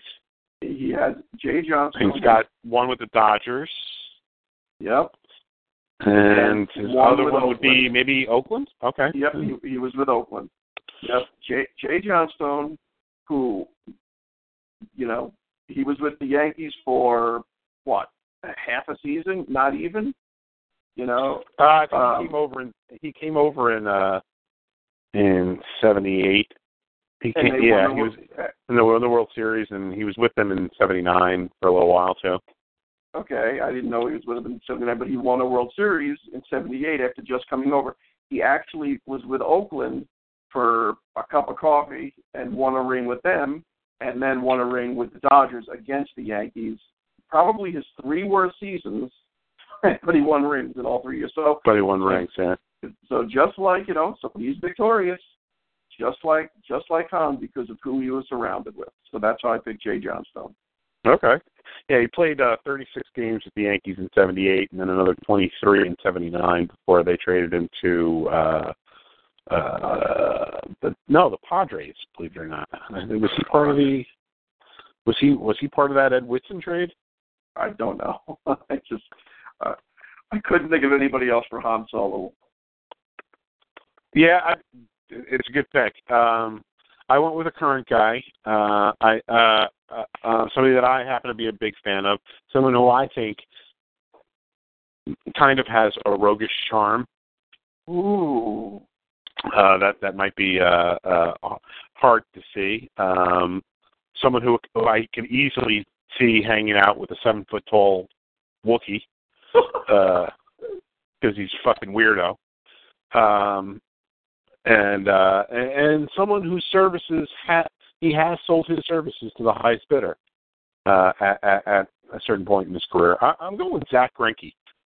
Mm, uh, and I know that he was traded twice before he landed in L.A., but he did leave L.A., which was a really good situation for him uh, by free agency to Arizona. But I also think maybe he might be the only major league player who understands what a parsec is. I think his his mind works that way, um, and can That's a good be one. can be one of the funniest guys. Like if you hear interviews with him, it's deadpan, but he's fucking hilarious. Um, and and you know, uh, I told you the story about what what he did um, with um, oh god, who was it? Uh, who was having trouble at the plate? One of his teammates was having trouble at the plate. Uh, might have been Adrian Gonzalez. When when when they were with uh, when he was with uh, Los Angeles. I don't And, know. uh, I don't remember that. and he's really struggling. And and he says, uh, uh, you know, uh, yeah, I'm really struggling at the plate, man. And he's like, uh, he's like, let's go into the clubhouse and watch some tapes, and uh, we'll see if we can figure it out. So he puts on a tape of him hitting a home run, Zack Greinke hitting a home run, and he plays it for him like five Right. times in a row. And he's like, and he's like, so uh, just do that. Which is an incredibly funny dick move to do. Uh, So uh, Zack Greinke is my Han Solo, mostly because I can see him ha- hanging out with Chewbacca. you, you, you know, Zack Greinke was going to be a professional tennis player, actually. So, Yeah. So uh, that's how good of an athlete he was. I, uh, I, I'm sitting here you, now, and I'm and I'm thinking, how did I not pick, pick Hunter Pence for any of these characters? Seems like he could fit a bunch of these characters. Could have been a great Chewbacca. Did you uh, Hunter Pence as Chewbacca? Yeah, weird beard, you know, hair, hairy dude, strange guy, lanky, you know. I'm gonna have to. We're gonna have to vote on this. Um, Hunter Pence. That's a good one. But I love uh, Lars Elscott's um, pick for Han Solo. I am actually taking mine out and picking him. I think that wins. Keith Hernandez, ladies man, great Keith on the field pilot. Hernandez. Keith Hernandez is a good pick. Yeah, That's a good pick. great one. Yep, good pick. Wow. That just, that blows my mind. All right, so all we have left are Luke and uh, Darth Vader, who, and, and like I said, at this point, we don't know that they're related. Oh, Justin We- Turner's up. all- He's Chewbacca. All, all, all we, what's that? Justin Turner's up. He's Chewbacca. How could you not see this? Yeah. But uh, I'm watching. Uh, I'm watching Star Wars instead. all right. Um, okay, so we just have uh, Luke and and uh, Darth Vader left. Um, uh, which of those two do you want to do first? Actually, I'm going to leave that up to you because I said you're going to get you're going to get last licks on both of these. So All right, let's do Darth Vader first. Uh, Okay. Vader was Vader was played by uh, well two actors. David Prowse was the man in the suit. Um, James Earl Jones famously was the voice. Uh, what we know about him in the first movie is that he was a former Jedi who was trained by Obi Wan Kenobi. Uh, we know that he lives in this armored life support suit, uh, and that he's master master of the dark side of the Force, and he's basically the chief invo- enforcer of the uh, of the Galactic Empire. So, who is your choice to be Darth Vader? well, I I I went uh, I went in a, in a different, uh, totally different um, area. Um, the uh, to me it was to me it was no uh, you know it, it, it was you know the easiest thing in the world to do. And I'm even thinking of Hooper X's speech from Chasing Amy. Right. you know, you know that that whole thing about uh, you know Darth Vader when he pulls off his mask, really revealing underneath you know the true self that he you know the white man he says that says Yep. deep down inside, we we all want to be white. Right. hmm Well, isn't that true? The whole thing. is that true? so uh so I went um with a guy I took a look at Darth and a destroyer, um, a person who I don't think was ever really uh, a, a beloved leader. He did anything he wanted. He didn't care who he hurt. Um, and deep down, he wants to be white. And I went with A Rod. A Rod. A Rod's a great choice. He was Yeah. my second. He was my second choice. Oh, okay, I I I, I had a feeling you were going to pick somebody other than A Rod, but A Rod was too was too obvious. Yeah. He was so obvious. I went with an even more obvious choice. I went with Barry Bobby? Bonds. I went with Barry Yes. Bonds because right, Barry right. Bonds Right. clearly was a guy who was seduced by the dark side of the force. Well, he, he, he didn't even really he didn't really have to, but he did. And once he did, he became the most dominant force in the MLB galaxy. I mean, this is a no-brainer. I mean, even once he once he went to the to, to the dark side, I mean, even his skull kind of looks like Darth Vader's helmet. You know, everything. His head is bigger.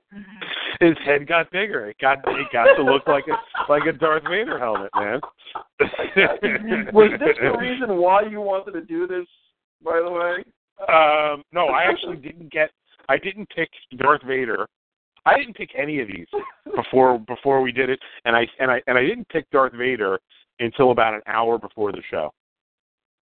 And then I was like, oh, dark seduced by the dark side of the force. It's got to be Barry Bonds, you know. Right, uh, right. uh, brilliant. and Right, like I said, I, I was like, it's got to be Barry Bonds or A Rod, and I'm like, Uh, I'm like, which one of them is more ridiculous? And I said, well, Bonds at the height of his game was more powerful than A Rod at the height of his game.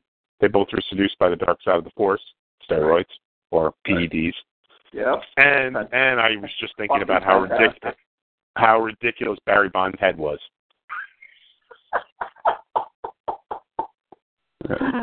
Please say this is still recording. Oh my god. This is Yes, we're still recording. Oh. We're still- We're still recording. All right. All right, we're going to finish up with uh, Luke Skywalker, uh, played famously by Mark Hamill, uh, uh, Tatooine farm boy, nephew of Owen Beru, son of Anakin Walker. We we find that out in the movie from uh, Obi Wan Kenobi, and we find out also that uh, that uh, Darth Vader killed his father. So that's what what we're led to believe. Uh, he's and what else we know about him is that he's a force sensitive young Jedi Knight that is uh, is is going to be uh, trained by uh, by Ben Kenobi by Obi Wan Kenobi until uh, you know his his death. Um, and uh, he is uh, basically the, the decisive. He used the Force at the end of the movie to drop the missile and uh, drop the bomb into the, the, the whatever shaft of the of the Death Star, destroying the Death Star and causing a huge setback for the Galactic Empire. So all that being said, who you said uh, you you thought you you were positive that we were going to pick the same guy. No, I was positive you were going to think that my guy was the right guy. Okay. I think I think you're going to like my pick. Um, but before I do that, can I read you quickly the other Sure. the other people's contributions? Yeah. Mhm. Okay. Um, th- this is I, I was saving this for for the end. Um, where? Uh, wait a minute. Who? Did, okay. This is from Casey. Um, he says that uh, um, about Luke Skywalker, a young Turk, a young, a young unknown prince who emerges from obscurity to help save the universe from the oppressions of an evil empire. I have to go with Andrew Benintendi. Okay. So, um, and then See, I uh, was think I was thinking things like that too, but I was going to go back to the 2004 Red Sox. yes, But okay. Yeah, that's good. And then um, he says, but he he picked you know a lily white skinny kid Benintendi. So, um, and then and then he said for Han Solo would be uh, would be uh, Kris Bryant. Um, Kate, uh, uh, Kung Fu Panda uh, would be Jabba the Hutt. Um, then let's see, Be- Ben Zobrist says Obi Wan. So that's you know, I mean, the the hard ass you know leader Right. that you had. He had Zobrist in there. He had. Remember what you had for um, for uh, C3PO? He had he had Xander Bogaerts as C3PO because of the multiple languages thing. Uh, interesting. Okay. Okay. Right, right. Um, and he says, and Big Poppy has to be in there somewhere. He just doesn't know where. Um, and he says, Travis, Probably, Princess, probably Chewy. he says, Travis Princess Leia. He gives everyone who watches him a hard on, and I just think of the, pu- the prepubescent fixation on Leia's bikini. So that that was Casey's contribution. Albert from Taiwan wrote me and said that for Luke he'd go with Buster Posey, um, a young Good good-looking guy. Yep, similar career path as Luke had to overcome a life-changing in- injury. How fucking, but that was obviously more than episode one. Um, otherwise, he's had a pretty char- pretty charmed life. Um, and then Ray uh, went with um, uh, Harper. He's making mistakes like Luke, but he's still growing. Make sense? Okay. Good. Right, so, yeah. so, so there were some pretty good ones in there. Okay. Um, I decided to go through a list of guys. I have one, two, three, four, five, six guys that I had to pick from Luke. Um, And there's and no I- way in hell any six of them are the one that I picked. Well, I'm sure they're not, but I looked at a guy who was, um, he doesn't seem to fit the entire not personality. Uh, I think Luke was very naive, and he Sure. had this ability inside of him all along um, that he just didn't, you know, maybe didn't know that he had. And he obviously came from a very important family, you you might say, Mhm. uh, and and and at a very young age became uh, the bold leader uh, of uh, of his uh, his troop. Uh, Okay. And uh, I went with Corey Seager. Okay. Um, comes from a baseball family, right? Big big famous family, obviously. You know, Kyle Besides Seager's his brother, besides his brother Kyle, anybody else? he has another brother. Okay. Um, uh, yeah, uh, in the minors. Um, I forget where he is, but yeah, I think he's also another- in the- I think- family. Also in the Dodger organization. I'm I'm not sure. Uh, uh, I'm I'm I'm I'm not sure. Uh, his name is just Justin. I I don't know where he is. Um, Okay. But uh, Doesn't really I- matter, but go ahead. what's that? Doesn't matter. Go ahead. Right. So, uh, but uh, the way that he, to me, he looks a little like Luke. Um, he's, you know, he seems to be very calm and cool under pressure. Um, he's 22, 21 years old, Young. and yeah. or already one of the leaders Young guy. of the team. Young guy. Sorry. is already one of the leaders of the team, um, and uh, I, uh, I that's who that's who I picked. Justin Seager's actually on the uh uh with the Mariners uh uh Oh, minor okay. minor minor league. Uh, so he's with his other brother, Kyle. Okay. right. He's not very good. So um all right, so uh, so he uh, you you picked somebody that was young, um uh talented, has ties, family ties to to baseball.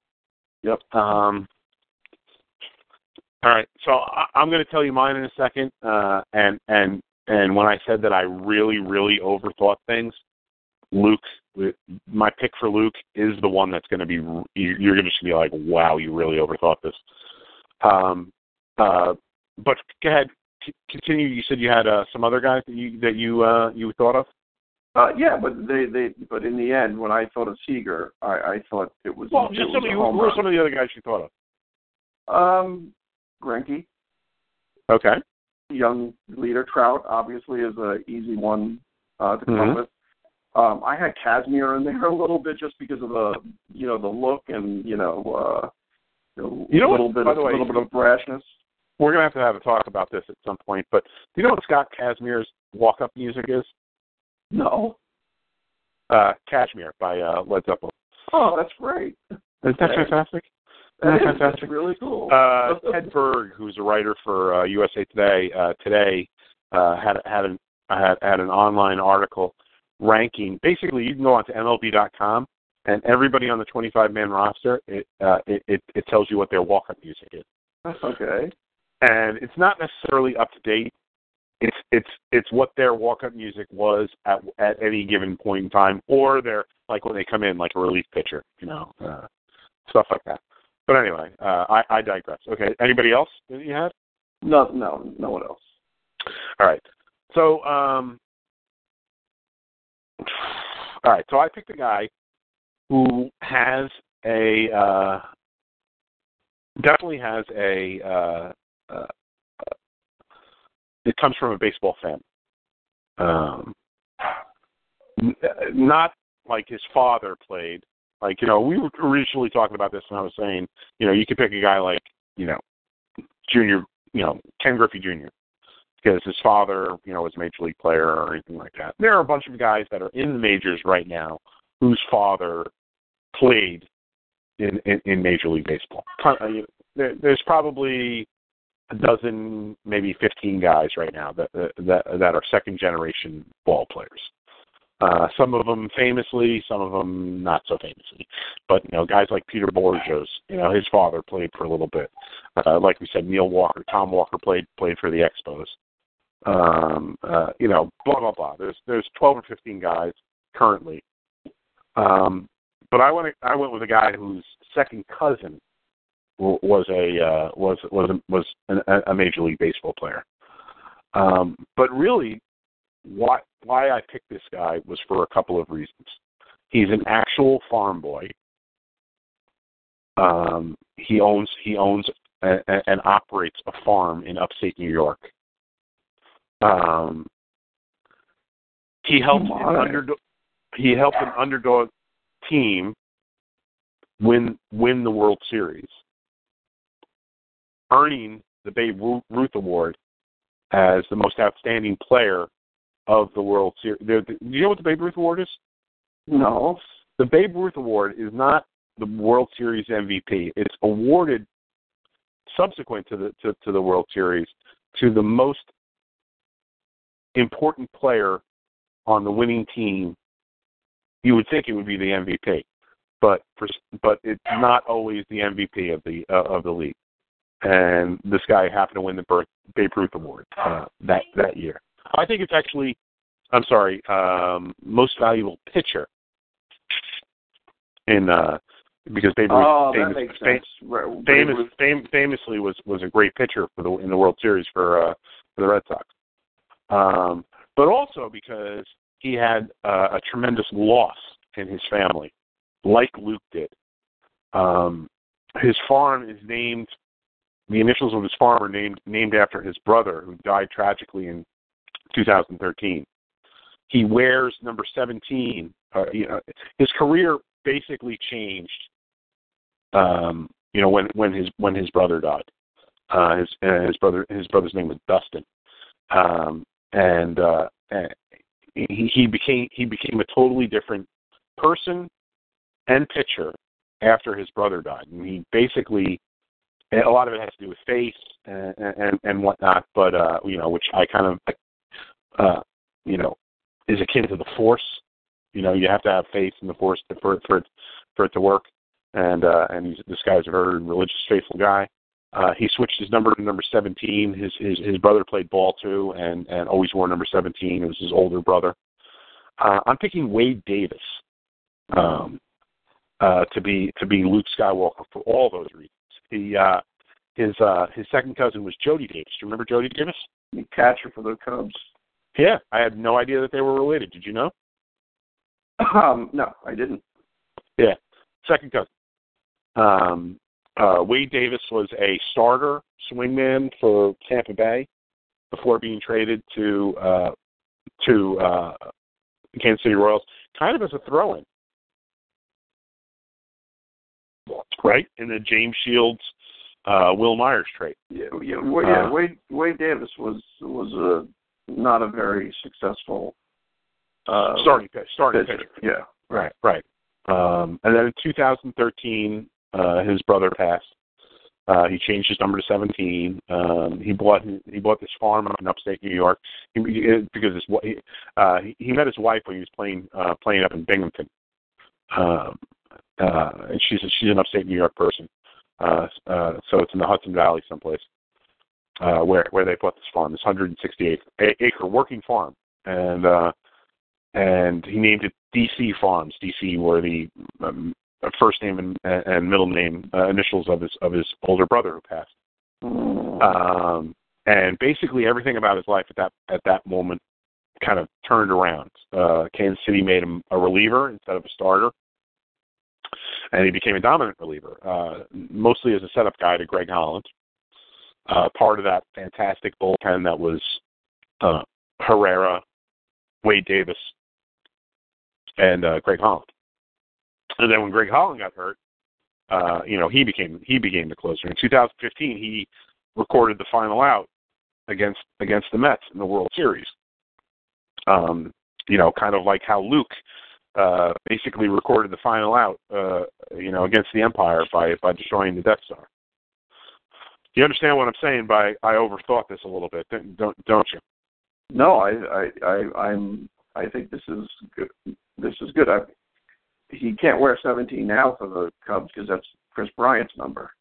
But, uh, right, that's, that's what I'm saying. He was he was. Uh, this is when he was with uh, when he was with. Uh, okay. uh, right, so he had to give that up. Uh, uh, what what number is he wearing now? for uh for 71. 71. 70. So he And switched it now, around. and now I know why he's wearing 71, which I never realized.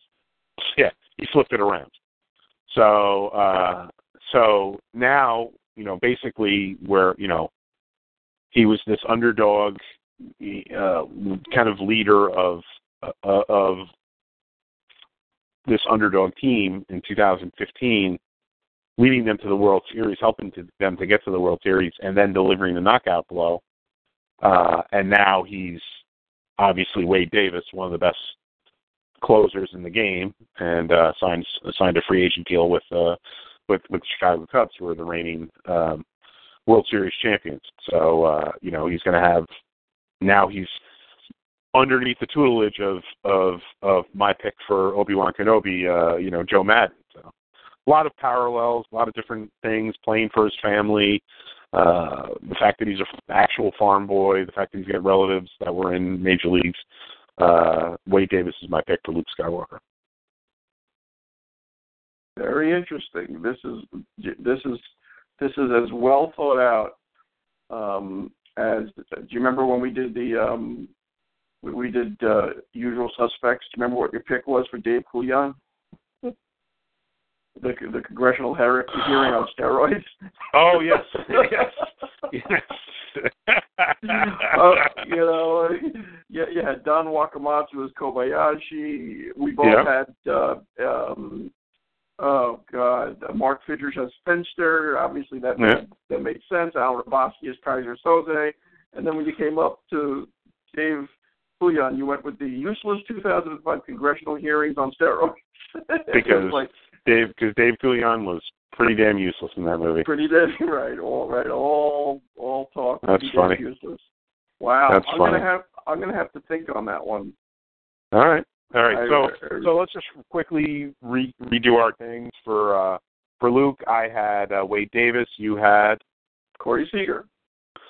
for uh, uh, uh, Princess Leia. I had Ben Zobrist. You had Uh, Bryce Harper. uh, for Han Solo. I had uh, uh, Zack Greinke. You had I had Jay Johnstone, but but but Lars had Keith Hernandez, and I, that's that's really hard to top.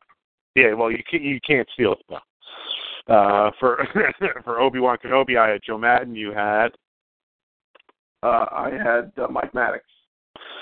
for Darth Vader, I had Barry Bonds. You had Alex Rodriguez. Obviously, it's. Barry Bonds, right? Uh, for Chewbacca, I had Aaron Judge. You had I had Justin Turner, but you also had Hunter Pence.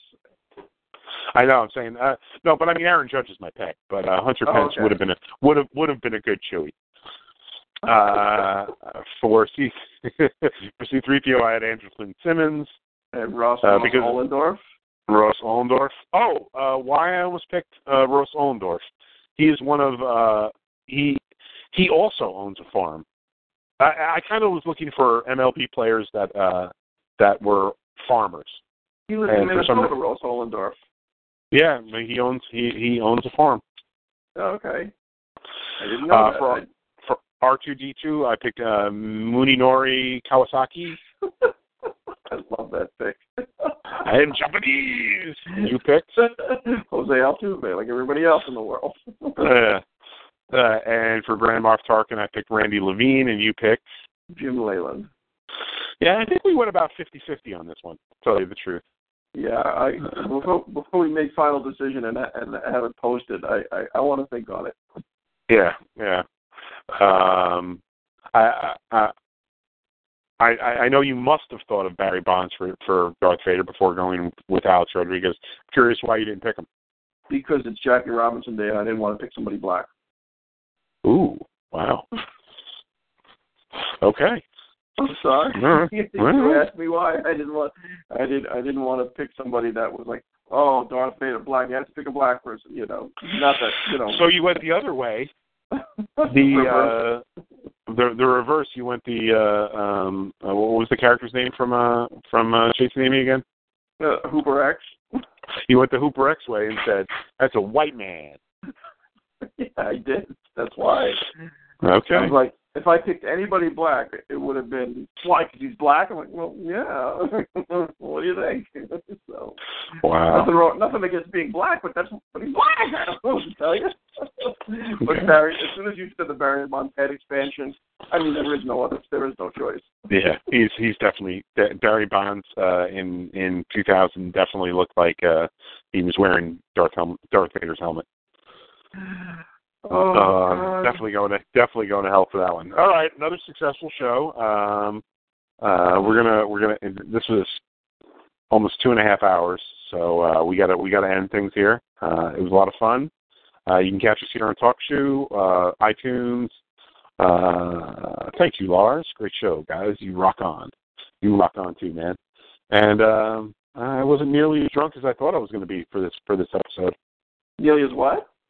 Nearly as drunk. Oh yeah. but but Although oh, last no. night I was uh, last night I, I hit it pretty hard, so I took took it kind of easy tonight. I was still celebrating my three pounds of weight loss. Oh. All right, kids. We'll we'll see you uh, next week, most likely, uh, when we're gonna have another stupid, stupid show like we had tonight. Uh, say goodnight to the kids, Colonel. Good night, and uh, thanks for joining. Um, and we'll see you next week. Ta ta. Judy was boring. Hello. Then Judy discovered ChumbaCasino.com. It's my little escape. Now Judy's the life of the party. Oh, baby, Mama's bringing home the bacon. Whoa, take it easy, Judy. The Chumba life is for everybody. So go to ChumbaCasino.com and play over 100 casino style games. Join today and play for free for your chance to redeem some serious prizes. ChumbaCasino.com. No purchase necessary. Void where prohibited by law. 18 plus terms and conditions apply. See website for details.